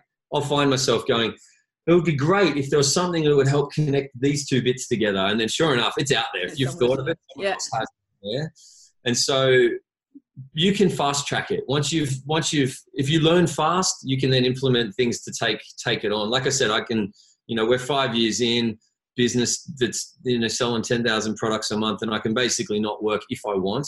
I don't. I work because i like working and um, i've got big goals for the business but Yeah. but we can back now if we if we wanted but it but it is because i've done i've done the hard yards i've had a few businesses and and i've and i've really spent that time to get a team in place and then monitor that team and work with that team and coach that team and you know it's it's been a huge amount of work but it's definitely worth it Yeah, hundred percent. Let's just talk about when you took on a coach, and what what led you to taking on well, coach or mentor. What do you class? What do you class him as? Yeah, well, look, I think I think we might have even talked uh, spoke about this once before, Jay. But for me, coach, mentor, whatever you want to call it, it's all the same thing. But the way I've always approached that is, I go after a specialist in the particular thing I need at the time. So I'm not big on a general business coach that will coach me in everything from accounting to marketing to because I find a lot of those more generalist business coaches. Um, they're more there to be a bit of an emotional support for you as well. And that's cool. A lot of people need that. I find I don't need much of that. I'm crazy self motivated. I just don't really need that hand holding. I'm much more tactical. So for me, um, when we really wanted to kick ass at just basically double down on Amazon, I went out and I found someone who was just the guru on building Amazon businesses paid him a shit ton of money for a six month period. We doubled our sales, lots of learnings, and then we parted ways and we're mates now and it's all good. Um, but then I'll turn my attention to something else. So right now, because Shopify is my focus, I joined a mastermind group, um, which is on optimizing Shopify stores and, and involves lots of weekly calls. And we do, they do, they critique your site and they do audits on your site. And then I work with the developers to implement. And so essentially, I'm really all for coaches and mentors of any sort. But the thing that I would, I, what worked really well for me is just going, working with them in shorter dosages and for what you specifically need at that time because your needs Yeah. change. and what I have loved about watching your journey with that is you really do. You go right. What can I do the deep work on? What's the focus? So you're not like trying to work on five different things with six different coaches, and you're in all these different masterminds and everything. You're like, I am going to master this, and I'm going to go hmm. deep on this until Yeah. I've nailed it, and then I'm good. I can move on to the next thing, and you you're kind of like logical in terms of what does the business need right now? How can I how can I get that knowledge? but how do you choose who you work like because obviously I'd, I'd assume with spotify uh, Spotify, Shopify, that you like there's there's yeah, Spotify's good too. Um, Yeah. If you can start selling water filters on Spotify, that could be epic. We can start your podcast. no, but how do you go like even Amazon? There's there's millions of them out there, like saying they coach on this, they do that. Like, how do you figure out what's going to be the one for you? Yeah, look, I sort of um it's funny, this is gonna sound a bit woo-woo, but when it when I sort of feel like I'm starting to head towards needing some support or a new coach or mentor or whatever, it'll generally be because I'm having some sort of challenge with a certain area of the business or life or whatever. And I find once you sort of have that realization for yourself that something's um, that, that you need help in a certain area, I start digging. I'll find myself opening emails that I might not normally open, like someone trying to tell me more about Amazon, which I get tons of Amazon email, but I don't even read it anymore because it's kind of we're past that stage. Yeah. I'm still there in case there's something good that pops up in the future. And so generally what I do is I find that once I'm open or needing to needing something, I find it finds me a little bit um, or a lot of things might find me and then I have to sift. But the way that I would sift through and choose things is really hard, hard results. So there's a ton of Amazon courses if you use that as the example out there. And there's a lot of, there was one the other day, Monica sent me actually a link to it and we had a good chuckle because it was some guy in America driving a Lamborghini of course. like 18 and it's changed his life and he was quoting all of his sales figures but because we've been around it we kind of also know a lot of that's bullshit it's either either the kid's got a lot of debt or um, you know his sales numbers might be x but the profitability is really where it counts and we know how hard it is to, to get good profitability and keep it in this Yeah. fast space especially in your space that product based global distribution too many people i think get hung up on the vanity metric that that big number like Yeah. even getting to the first million but they get to the first million and it's cost them 1.2 yeah So use it, yeah, yeah, hundred percent, yeah. And we and we've been down that road too. I've made those same mistakes. Um, to the point where this year I'm actually my targets for the first time ever. I've actually set myself a goal of not exceeding our revenue target for the year, but increasing the profitability by X amount. So, and I'm actually even cool if we drop our revenue by twenty percent to hit the profit number because Yeah. basically in our space you can be super aggressive with advertising so that that sales volume and, you're, and you're staying right at the top but to be in that top couple of positions it's so aggressive and expensive that we've actually realized that hey it might be better to be in positions six seven and eight and yeah, make more profitable sales but that healthy profit and way less pressure as well because Yeah. when you're the top guy like we were and still are to a lot of extent you get attacked like people are trying to sh- take you down it's Yeah. brutal out there you know it's dodgy tactics people buying products and leaving shit reviews when you know competitors attacking you people making complaints to amazon it's legal- jungle out there Oh yeah, it's brutal. Um, so with that coach mentor thing, I'm looking for hard proof. So there's some excellent courses out there. Like there's, you know, to give you one example on the Amazon thing, um, Amazing Selling Machine, and those guys have been around. I think they're up to Amazing Selling Machine number 12, and I've never done their course by the way, so I can't vouch for the course. But I've done other things with these guys, and they really put the effort in. Their content's excellent. Um, they've been around. They've got track record that they can prove and they share it and it's not bullshit smoke and mirrors and i find i'm pretty good being a bit older i can see through a lot of that crap now and i've seen enough pictures to know what to pick it um, but then mostly what i'll do is often dip my toe in the water with someone i might do a something that's not too big an investment time or money wise Mhm. and then go from there. And so with that last Amazon coach of ours, um, I think I did a thousand dollars sort of online program and I liked his approach. So then I reached out for a one-on-one session and off that one-on-one, I asked him to coach me. yeah Um, and this one with Shopify recently, um, I've found that, and this is actually keeping an eye on the time for you, Jay, but one of the big things lately with the Shopify thing is these guys I really believe in because I've done a lot of different courses with them. But this whole thing around Shopify, at the start, I said to them, I want to make my Shopify store $100,000 a month. Um, do you think that's possible? And they said 100% yes. And I said, even though we dominate on Amazon.com, do you think we could build our own channel to even get a fraction of what we get over there? And he said, yep, yep, yep. They, they, this is a group of guys. Yes, you can. 12 months in, we're struggling to get the Shopify store to grow. And I'm like, and I'm doing everything that these Mm. guys ask implement. I'm spending a lot on development. I'm really doing a lot, um, a lot of paid traffic, heaps of stuff.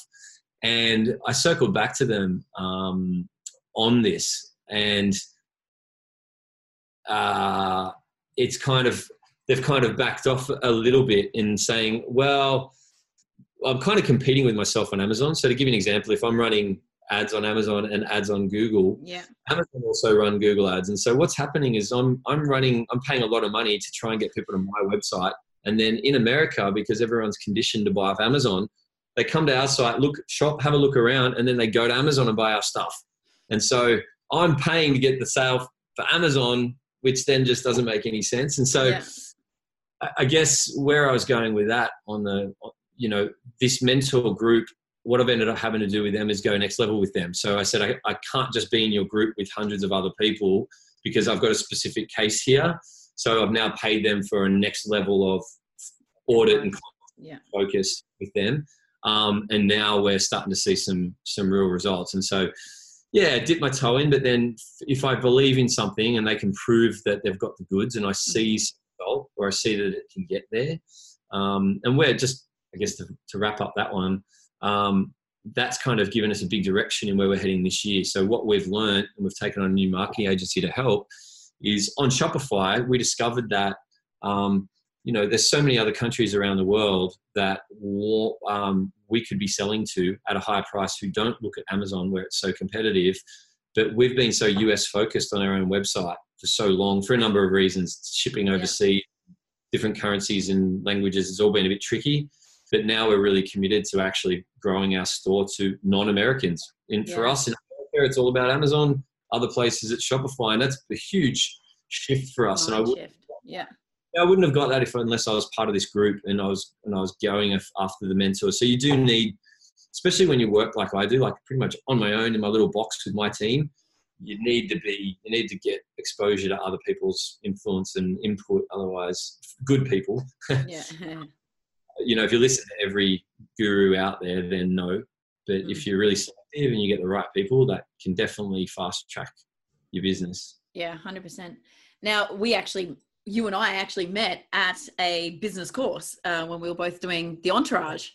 Um, so, oh God, how long ago? So a while ago now, right? So yeah. you you then picked up that it was important to get education and seek business advice quite early on in your life because you're only 30 you were before 30 because we had your 35th birthday at my house i think yeah yeah yeah it must have been when i was around 30 yeah, it was it was yeah. the early stages of my other business yeah yeah but what I found, especially in Australia, is a lot of businesses, especially like trades or services, people that have come from a profession and then gone out on their own, they they tend to just be trying to do it themselves. And I understand their fear of going into the group masterminds and things like that, but they're they're not there seems to be a little bit of an aversion into taking like seeking out the advice. Why do you think that is and what advice would you give those people?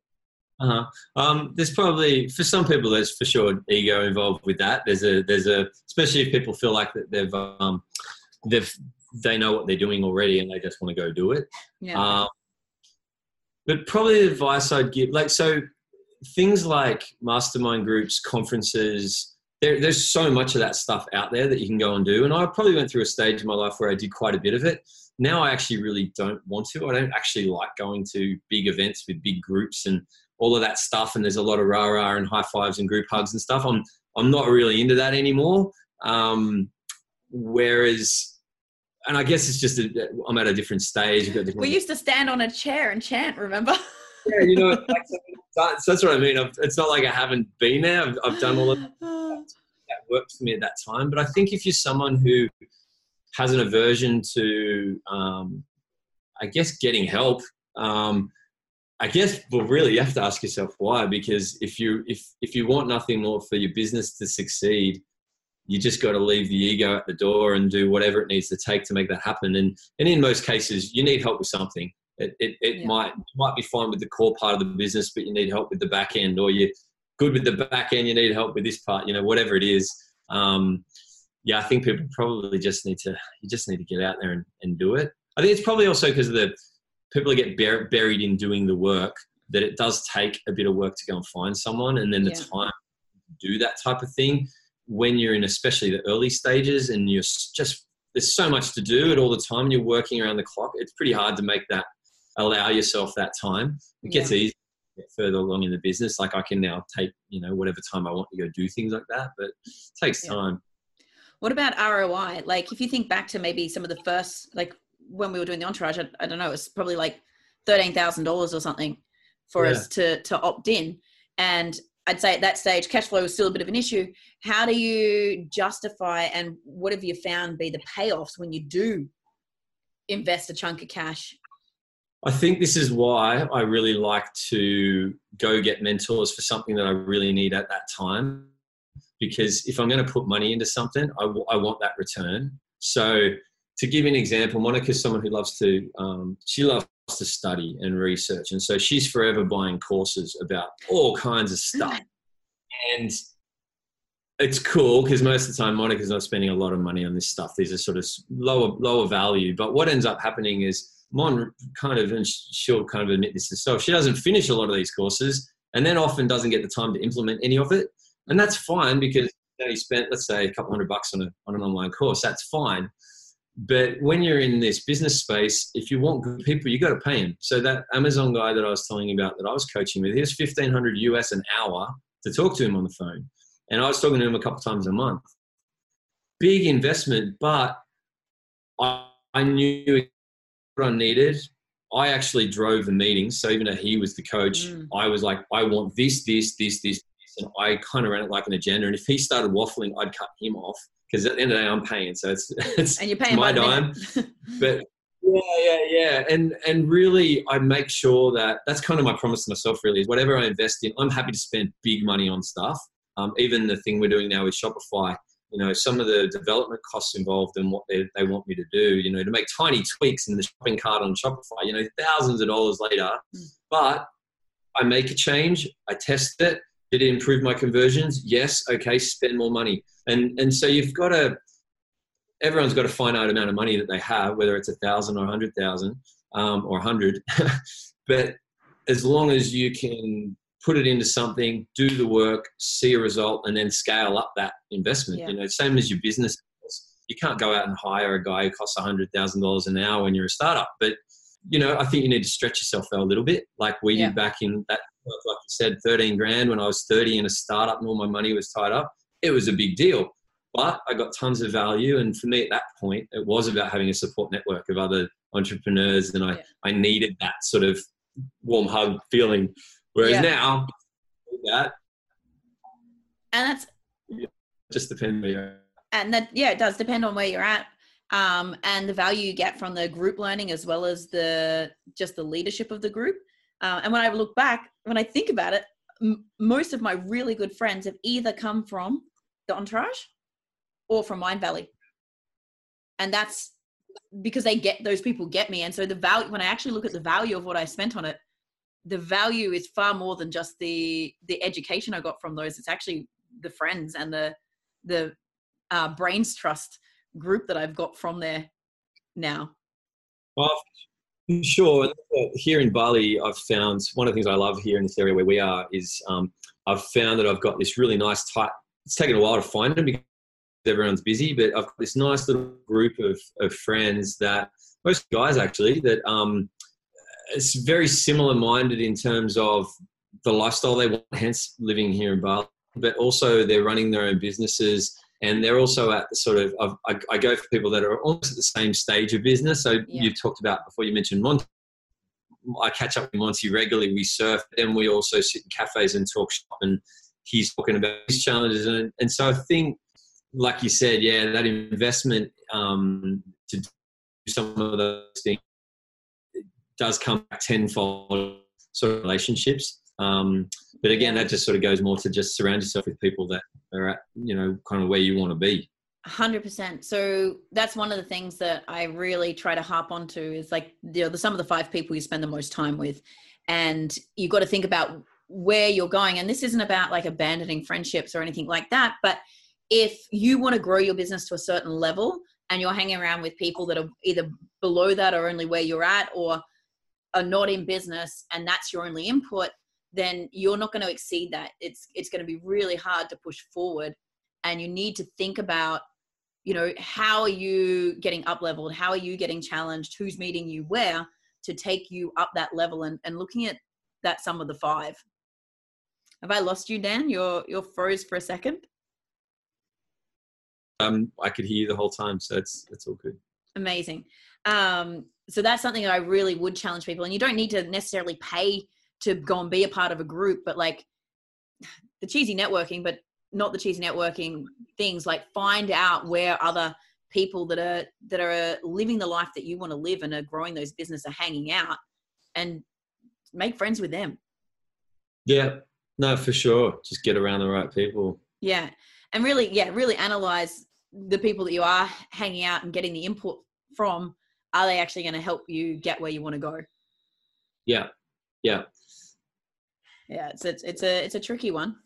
Um before we did touch a little bit on the we, we started segueing with the technology that you use to run your business.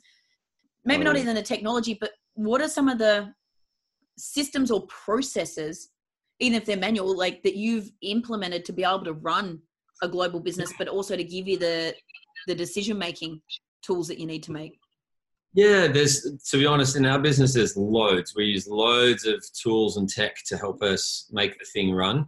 But I'll give you a couple of examples that work really well for us. Um, recently, when we went through all of the big issues last year, I'd been running the company a little bit irresponsibly in that I was just like, I kept, I, kept, I added more people to my team.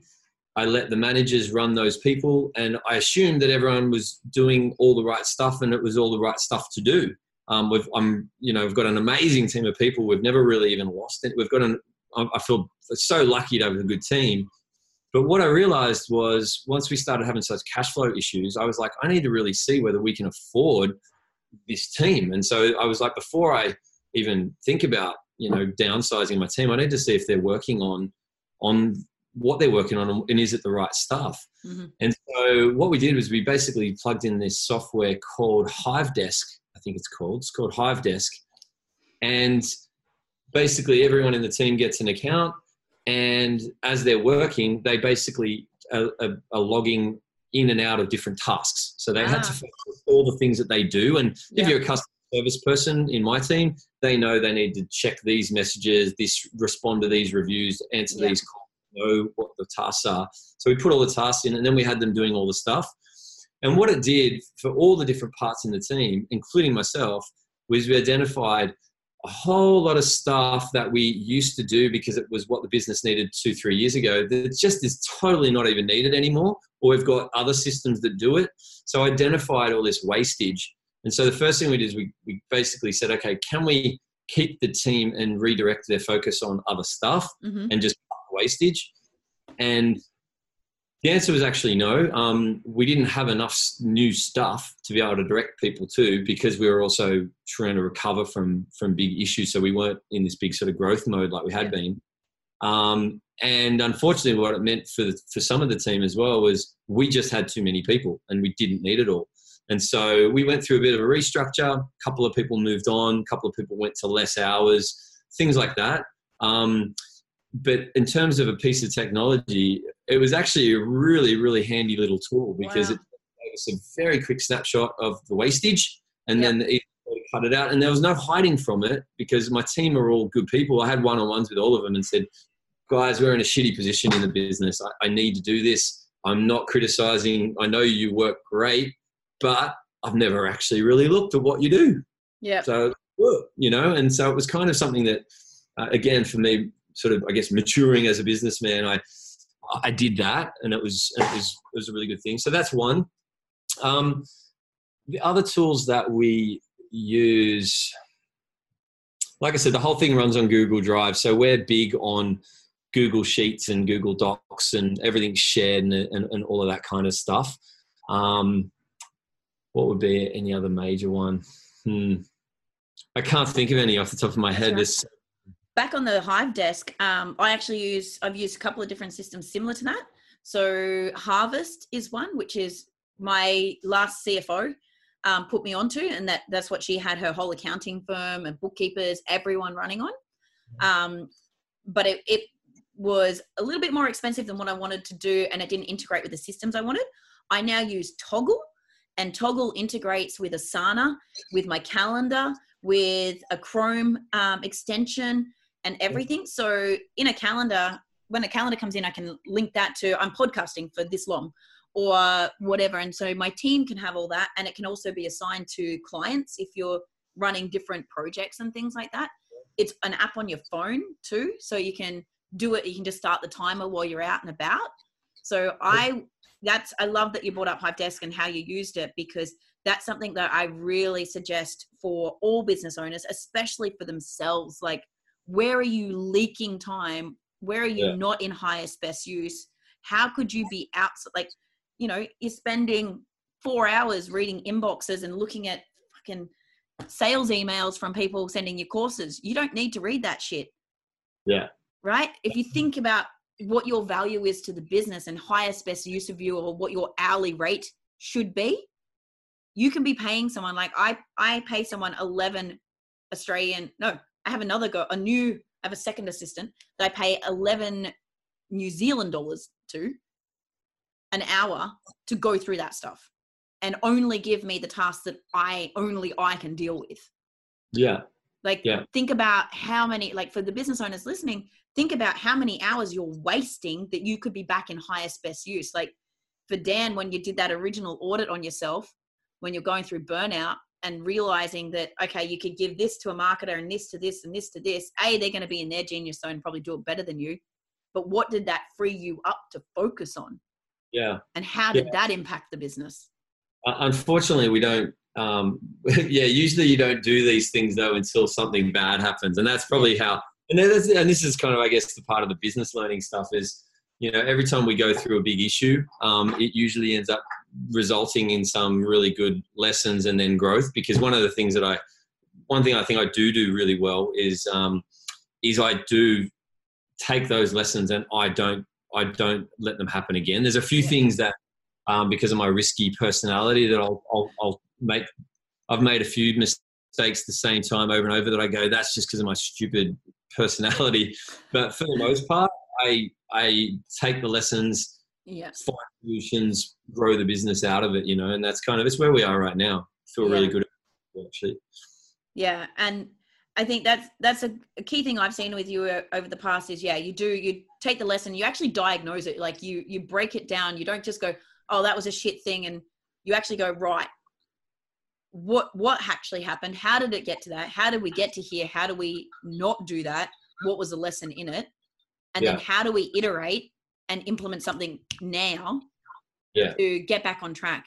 Because I think a lot of the time people can get stuck dwelling on the shit thing that happened or they don't really and especially if it means they have to look at their own um i say everything like we're at cause for everything you're at cause for everything yeah. and if some people don't want to look at when they're the cause and if you can go back and go for you you can often go yep i rolled the dice and i threw it all on black it's just like that's yeah, what i do but Yeah, I've, I've always said um, I take 100% responsibility for everything that happens, always, and I, I always have in in businesses. And like, don't get me wrong, like last year when this uh, late late um, 2018 when this big issue happened, it put me in a dark place. Like, it, it really knocked the wind out of me. I was facing big changes in terms of becoming a dad and feeling responsible for now a family and Monica not working. All of that sort of felt I felt a lot of personal pressure there.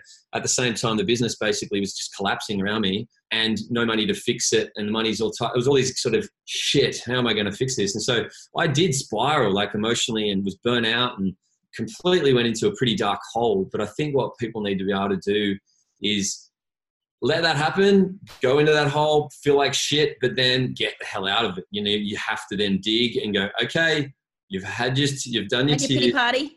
Yeah, get over it because basically it's then survival. It's you know, it took us six months of what I consider basically survival mode, where any any day we could have been game over. All it needed was one more issue, and it would have been game over. And and it was like that the whole way. And it's only just in this last couple of months that and there was a lot of creative stuff too you know like the negotiating to power suppliers you know we had to take on various funding and loans to get through operationally. And there's a ton of really tricky stuff to navigate and things that I don't like doing, stuff that's, you know, is a real, real grind.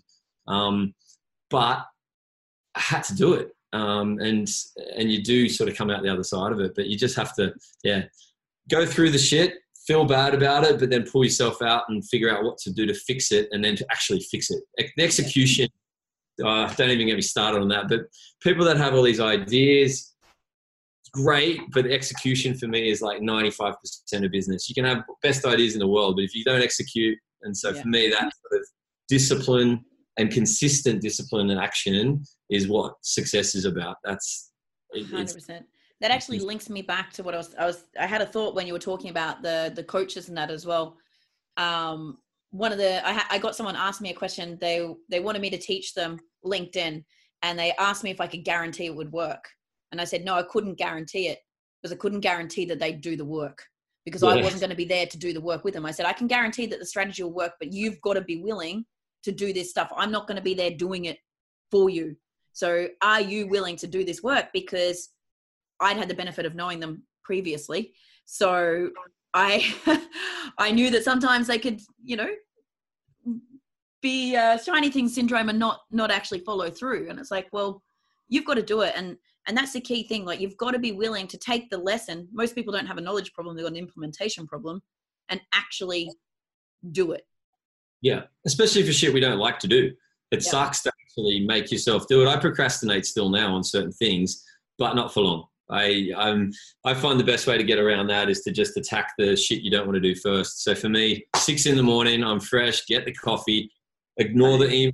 Don't open an inbox. Don't go to Skype. Don't check any other shit. What's the big shit task I've got to get done? Get it eat done. Frog. Yeah. Yeah. Yeah. Eat that frog. That's it. Just yeah. do it.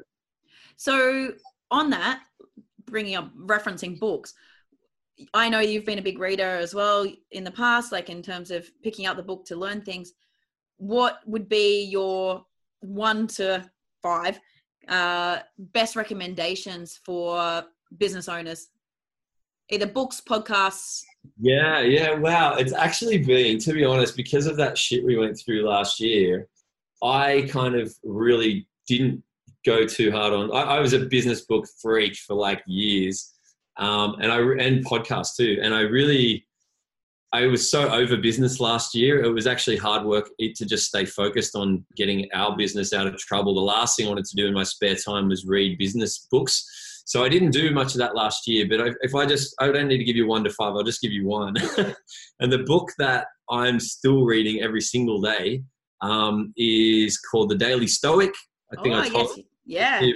It's a Ryan Holiday or Halliday, a holiday book and it's basically just 365 they call it meditations but it's basically one page a day for the whole year um, that talks about sort of stoic quotes um, from stoic philosophers from way back in the day. Yeah. and then the author basically gives you sort of like a modern day spin on it. And the reason why this one was so huge for me is you know there's a million things that books out there on all the tactical stuff and there's loads of stuff in that sort of self-help realm as well. But what I love about this book is I'm time poor, um, like most people. I'm not. A, no, I'm not time poor these days. That's bullshit. I got heaps of time, but I like. But I make. i make myself pretty busy. That I don't want to spend ages reading a book, for example. Whereas what this book does for me, I find, is um, just gets gives you this great little perspective on life. It'll either it'll either be things about you know life's really short, make the most of it every day. And to, to put it in a really crude thing, um, but reading something like that for me, first thing for just two minutes, can totally set my whole day up for feeling great about the day and getting into it. And so it's become my Bible this last couple of years, especially because I was on this emotional roller coaster with the business and also personally. And so, yeah, I'd, I'd, I'd recommend it to everyone. It's like, it's such a good book. I've got it sitting above me right here is our sort of outdoor deck looking over the rice field. And i have it sitting on the coffee table there. And every morning wake up look at the volcano over there read a page of that book and then I, right let's do this. And, and i'm into it. Love it. And I've, I've actually had a number of people recommend that book for for getting them centered getting them grounded for the the usual stoicism reasons. Um, but if anyone is interested, Ryan Holiday is an epic um, writer, and he's got some really fantastic books. And if you're in startup or you're launching a new um, brand, he has a book called The Perennial Seller, mm. and I think I'm pronouncing it right, Perennial. And it's all about, and it, it's basically written more at people that are writing a book, but you apply the principles to launching anything. And it's mm-hmm. about how do you build the tribe because uh, um, Ryan Holiday does a lot of work with Seth Godin. He's the guy that was behind launching the four hour work week for Tim Ferriss. And it's all about the, the pre work before you launch. So you've got raving loyal fans and a community and people fucking gagging for your product, service, yeah. whatever it is, before you drop it. Yeah, so cool. yeah, so he's actually got two two ends of the spectrum there with with the work, but yeah, yeah he's, he's got a, a, really cool guy. I actually haven't read any of his others yet, but I think that'll probably be where I go next. Is to I'm sort of feeling um, now that now that we've come out of our little sort of dark year that we had, and now things are sort of I feel like I feel like there's now we're back on the right track again. Um, I'm feeling and, and because I had a nice break over Christmas, I'm, I'm sort of yeah feeling more open now to to new stuff. So yeah, maybe this year I will pick up a couple more books and maybe I'll start with his stuff. Yeah. Yeah. Well, it's just yeah, I really like it. I usually listen to it on Audible. Um, I really liked it on there, and I think in the Audible he actually does a bit of an interview with Seth Godin as well. So you're getting like this extra input. So it's got an extra layer uh, of learning. Audio books, Jade. I, I'm my head just I just go off on another planet somewhere. I don't even absorb it. Like, yeah. You, so I love Audible um, for I when I don't have time to sit and read, and I really struggle sometimes with reading. Maybe it's a bit of dyslexia or something. Staying still. Um, so I, and I, but I do love it. I want to, I need to be in the zone and I need to make my environment. And, you know, if I can get in my egg chair and glass of wine and get into it, then I'm, I'm good. Um, what I find with the Audible though, it allows me to consume a lot, pick out my nuggets. I have to come back to it, but then I would, if it's something that I'm really interested in, then I grab the actual physical book. Okay. Okay. Yeah, that's cool.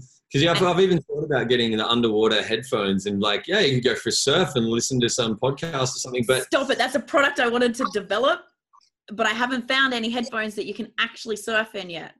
I think no, no. I think I did see some. I can't remember where it was. Yep. It was. You have to wear a stupid um, swimming cap to keep the earphones in at this at oh, this moment, really and, cool. a, and a battery pack, which they use them for swimming. But like this was a whole thing. I'm like, oh, imagine you could surf and listen to a podcast.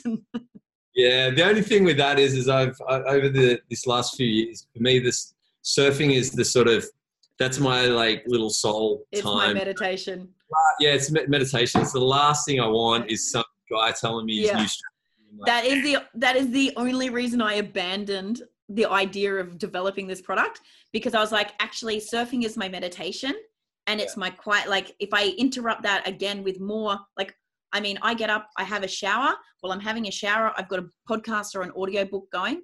I do the housework, doing that. I then jump in the car, plug it in, it keeps going. Like, it's just nonstop input yeah, you're on with that stuff. Yeah, you've been yeah. doing that for years. I remember back when, like, I came when we were having parties at your house in Sydney ten years ago. You were like playing podcasts while you get ready for work. You've been in that years. And another another thing I have to thank you for. You were my you were the very first podcast I was ever on. Oh, okay, yeah, my my one that I did yeah. a few. Years. A yeah, yeah. rocks with Dan Carlin rocks. Yeah, yeah. It's um, it's one of those things that I actually in a past life, my sort of first, I guess, job was I was trained as an audio engineer, so I kind of have a audio background, and I still love sound systems. I, I'm, I like audio, and um, I loved doing the podcast. So what you're doing right now, I think is awesome, and yeah, I've gotten so much value out of podcasts myself, but also just love the process of doing the podcast, talking to people, editing, putting it out there. But unfortunately, I started mine the same time we started this invigorated water business, and this business just took off so much. I just didn't have the time. But I would like you. Um, yeah, I'm, I'm envious in some way. I'd love to get back to it at some point. So I definitely wish you all the best for this one. Thank you, thank you. I, well, because I love them so much, and back then I was talking to you about doing it. I've had ten different plans of what my what my podcast would be and i have all these different ones i want to do and then i was like what do I love most? Surfing and business. What do I want to do Yeah. more of? Surfing and business. Fuck it, I'll make a podcast about surfing and business. Well, yeah, we can talk about it later, but there's no shortage of. I've got quite a few surf buddies around here that are. There's so many guys that you see here in Bali that are so such unassuming, dishevelled-looking characters that I see at six in the morning in the water that have some amazing businesses in so many different spaces and really interesting guys. So probably great people for you to put on this show. I would love that. I would love that. I um I actually just bought a brand new van last week and I'm fitting it out, like spending like nearly 30 grand fitting this thing out to turn it into my mobile podcasting studio slash office that I'm gonna That's- run up and down the coast to work out of each day and really like build this and build a community around it, like do barrels, business and beers, like come down to the beach, hang out, do a live cast, have some beers, up level that that that what we talked about with the being around other business owners is doing what you want to do. So I want to I want to bring that to Bali too when I'm there. That sounds absolutely awesome. I saw something on it. I was watching like an old episode of West Coast Customs the other day. Ah, how much do you love West Coast Customs? yeah, and on it, it was they did a Jack Daniels van, Mhm. and it basically a Jack Daniels van to help promote Jack Daniels honey. And what they were doing, it was called something like something to do with the beats or hip hop, and that and it was basically a way of finding hip hop talent all around the US. So it was Jack Daniels eh, sort of initiative, but yeah. it's kind of like what you're saying there, and it was really cool. They had this Yeah. band that would go to different locations and they'd have people up on stage singing and the crowd that would gather around. And so, yeah, that's that's cool. That's cool. If you can have a community that also talking about how to make money so they can do more surfing, that's Yep. perfect. yeah and just build a just build that community so i'm hoping when i'm in bali um, march april just to do some local gatherings of barrels business and beers so barrels business and bintangs There you go. Yeah, no, count me in. I'll be in for those. that would be epic um, okay so we probably should start to wrap um, just a couple of quick quick fires at you what would be your like best travel tip for a surfer that also needs to do business on the roll Oh, good. Yeah. Okay. Um, surfer that needs to do business on the road. If you can get your own internet access, so for example, here in Indonesia, um, if you come over here, you'd be better off getting a good couple of SIM cards, two different service providers, Mhm. both of them in your phone if you've got dual SIM. If not, have put one in at a time. And generally, you can then travel most places around Indonesia using your own internet because Yep. the internet you get in a little guest house in, for example, Sumbawa will be absolutely shit because it's Yep. shared with people plus all the staff that work at the guest house. Whereas if you can have your own little one, that works really well. And what Monica and I do as well when we travel is we have a we rather than using your phone hotspot. Ah, yeah, that's that's shit. what i was reaching for that's better than the one we had, but something like that. Which is that? So does that basically that's your Wi-Fi, This but is- it also Yeah, this is the Skyroam. So the Skyroam actually doesn't need a SIM card in most places, and Yeah. you can pay to load it.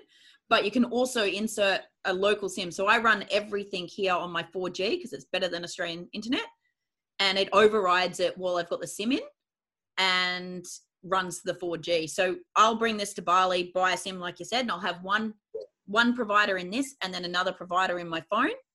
Yeah. Yeah, and then yeah, but the Wi-Fi on this, and I can connect five devices. I'm So going the to talk to barrels bus will run off this. Okay, I'm going to talk to you about that later because Mon and I want something for our upcoming Europe trip. The one we had's gotten a bit dated, so we need something new, and you're Yeah. always up on that. So that's one. The only other one that I'd probably say is having a um, having a VPN, so virtual private Yeah. network, I think it's called, which for an e-commerce business is really important. So what happens here in Indonesia or anywhere else in the world? If I'm here and I go to Amazon.com, the American Amazon, and I search for one of our products, alkaline water filter, for example, um, it won't. It will show me the results based on me being in Indonesia. So only certain products will show up because they're the only ones that ship here. So if I'm looking to sort of check my rankings or all that sort of stuff, or even something more simple like watch Netflix, um, you need a way of accessing that. So yeah, yeah, yeah, Vimeo is the other one. Yeah, and so basically, yeah, doing doing that sort of surf travel or any travel really, um, having your own internet and then a VPN connection, just so that you don't have to go to a cafe and say, "Oh, can I use your Wi-Fi?" You just want to be independent. Yeah. You just want to set up. Doesn't cost that much, and then just No.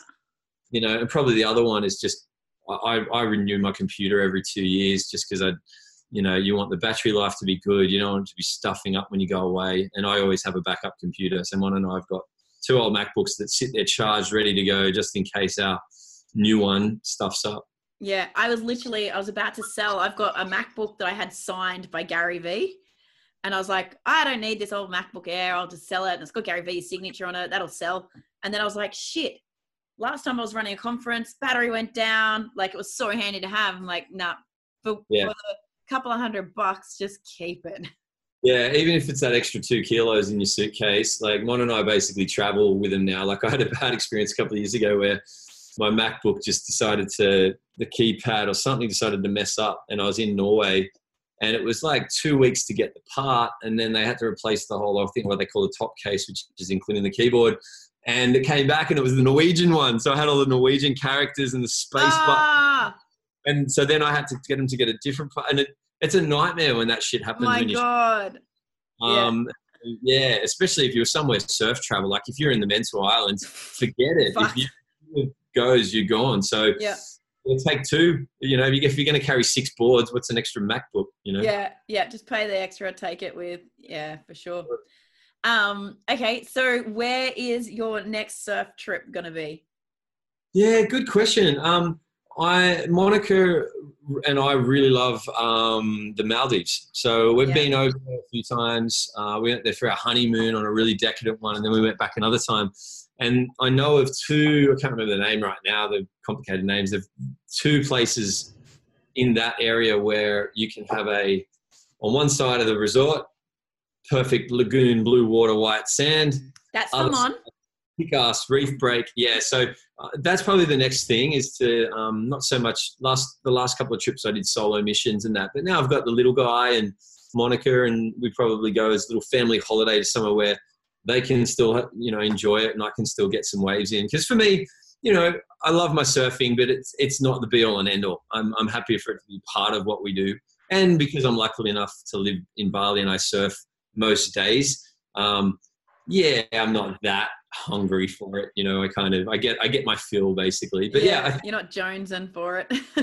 Yeah, I think Maldives is probably the place, and then here in Indonesia, there's still so many places. Like I haven't, I haven't really even been over even into Java yet.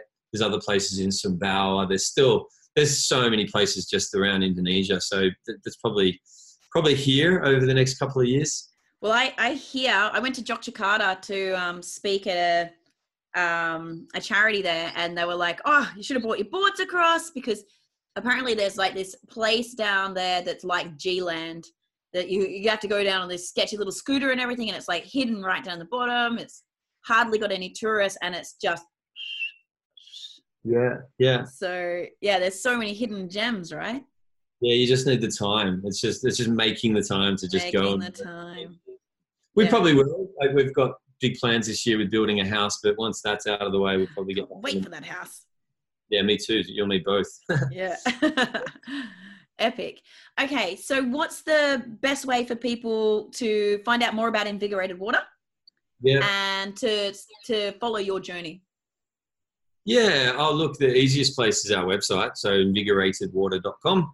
Um, that's probably the easiest place.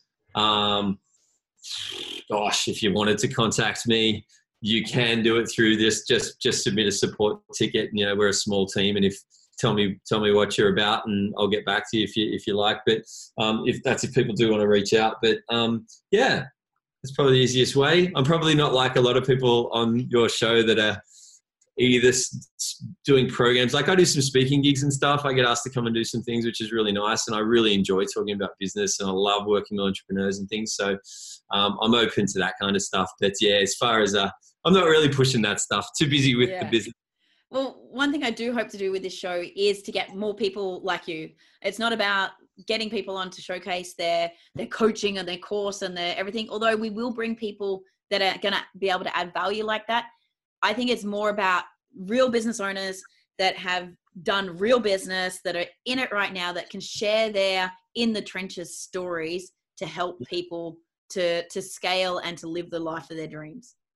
Yeah, no, it's perfect, and that's the kind of show that I'd definitely be interested in watching as well. Is because, yeah, you know, you just you want the real stuff. You want people to be candid. You want people that are going to just share and be open. And I hope everyone feels like that today. You know, I kind of I'm always pretty open book with with my life and business, yeah. and so yeah, I hope I hope lots more people want to come on and do the same thing.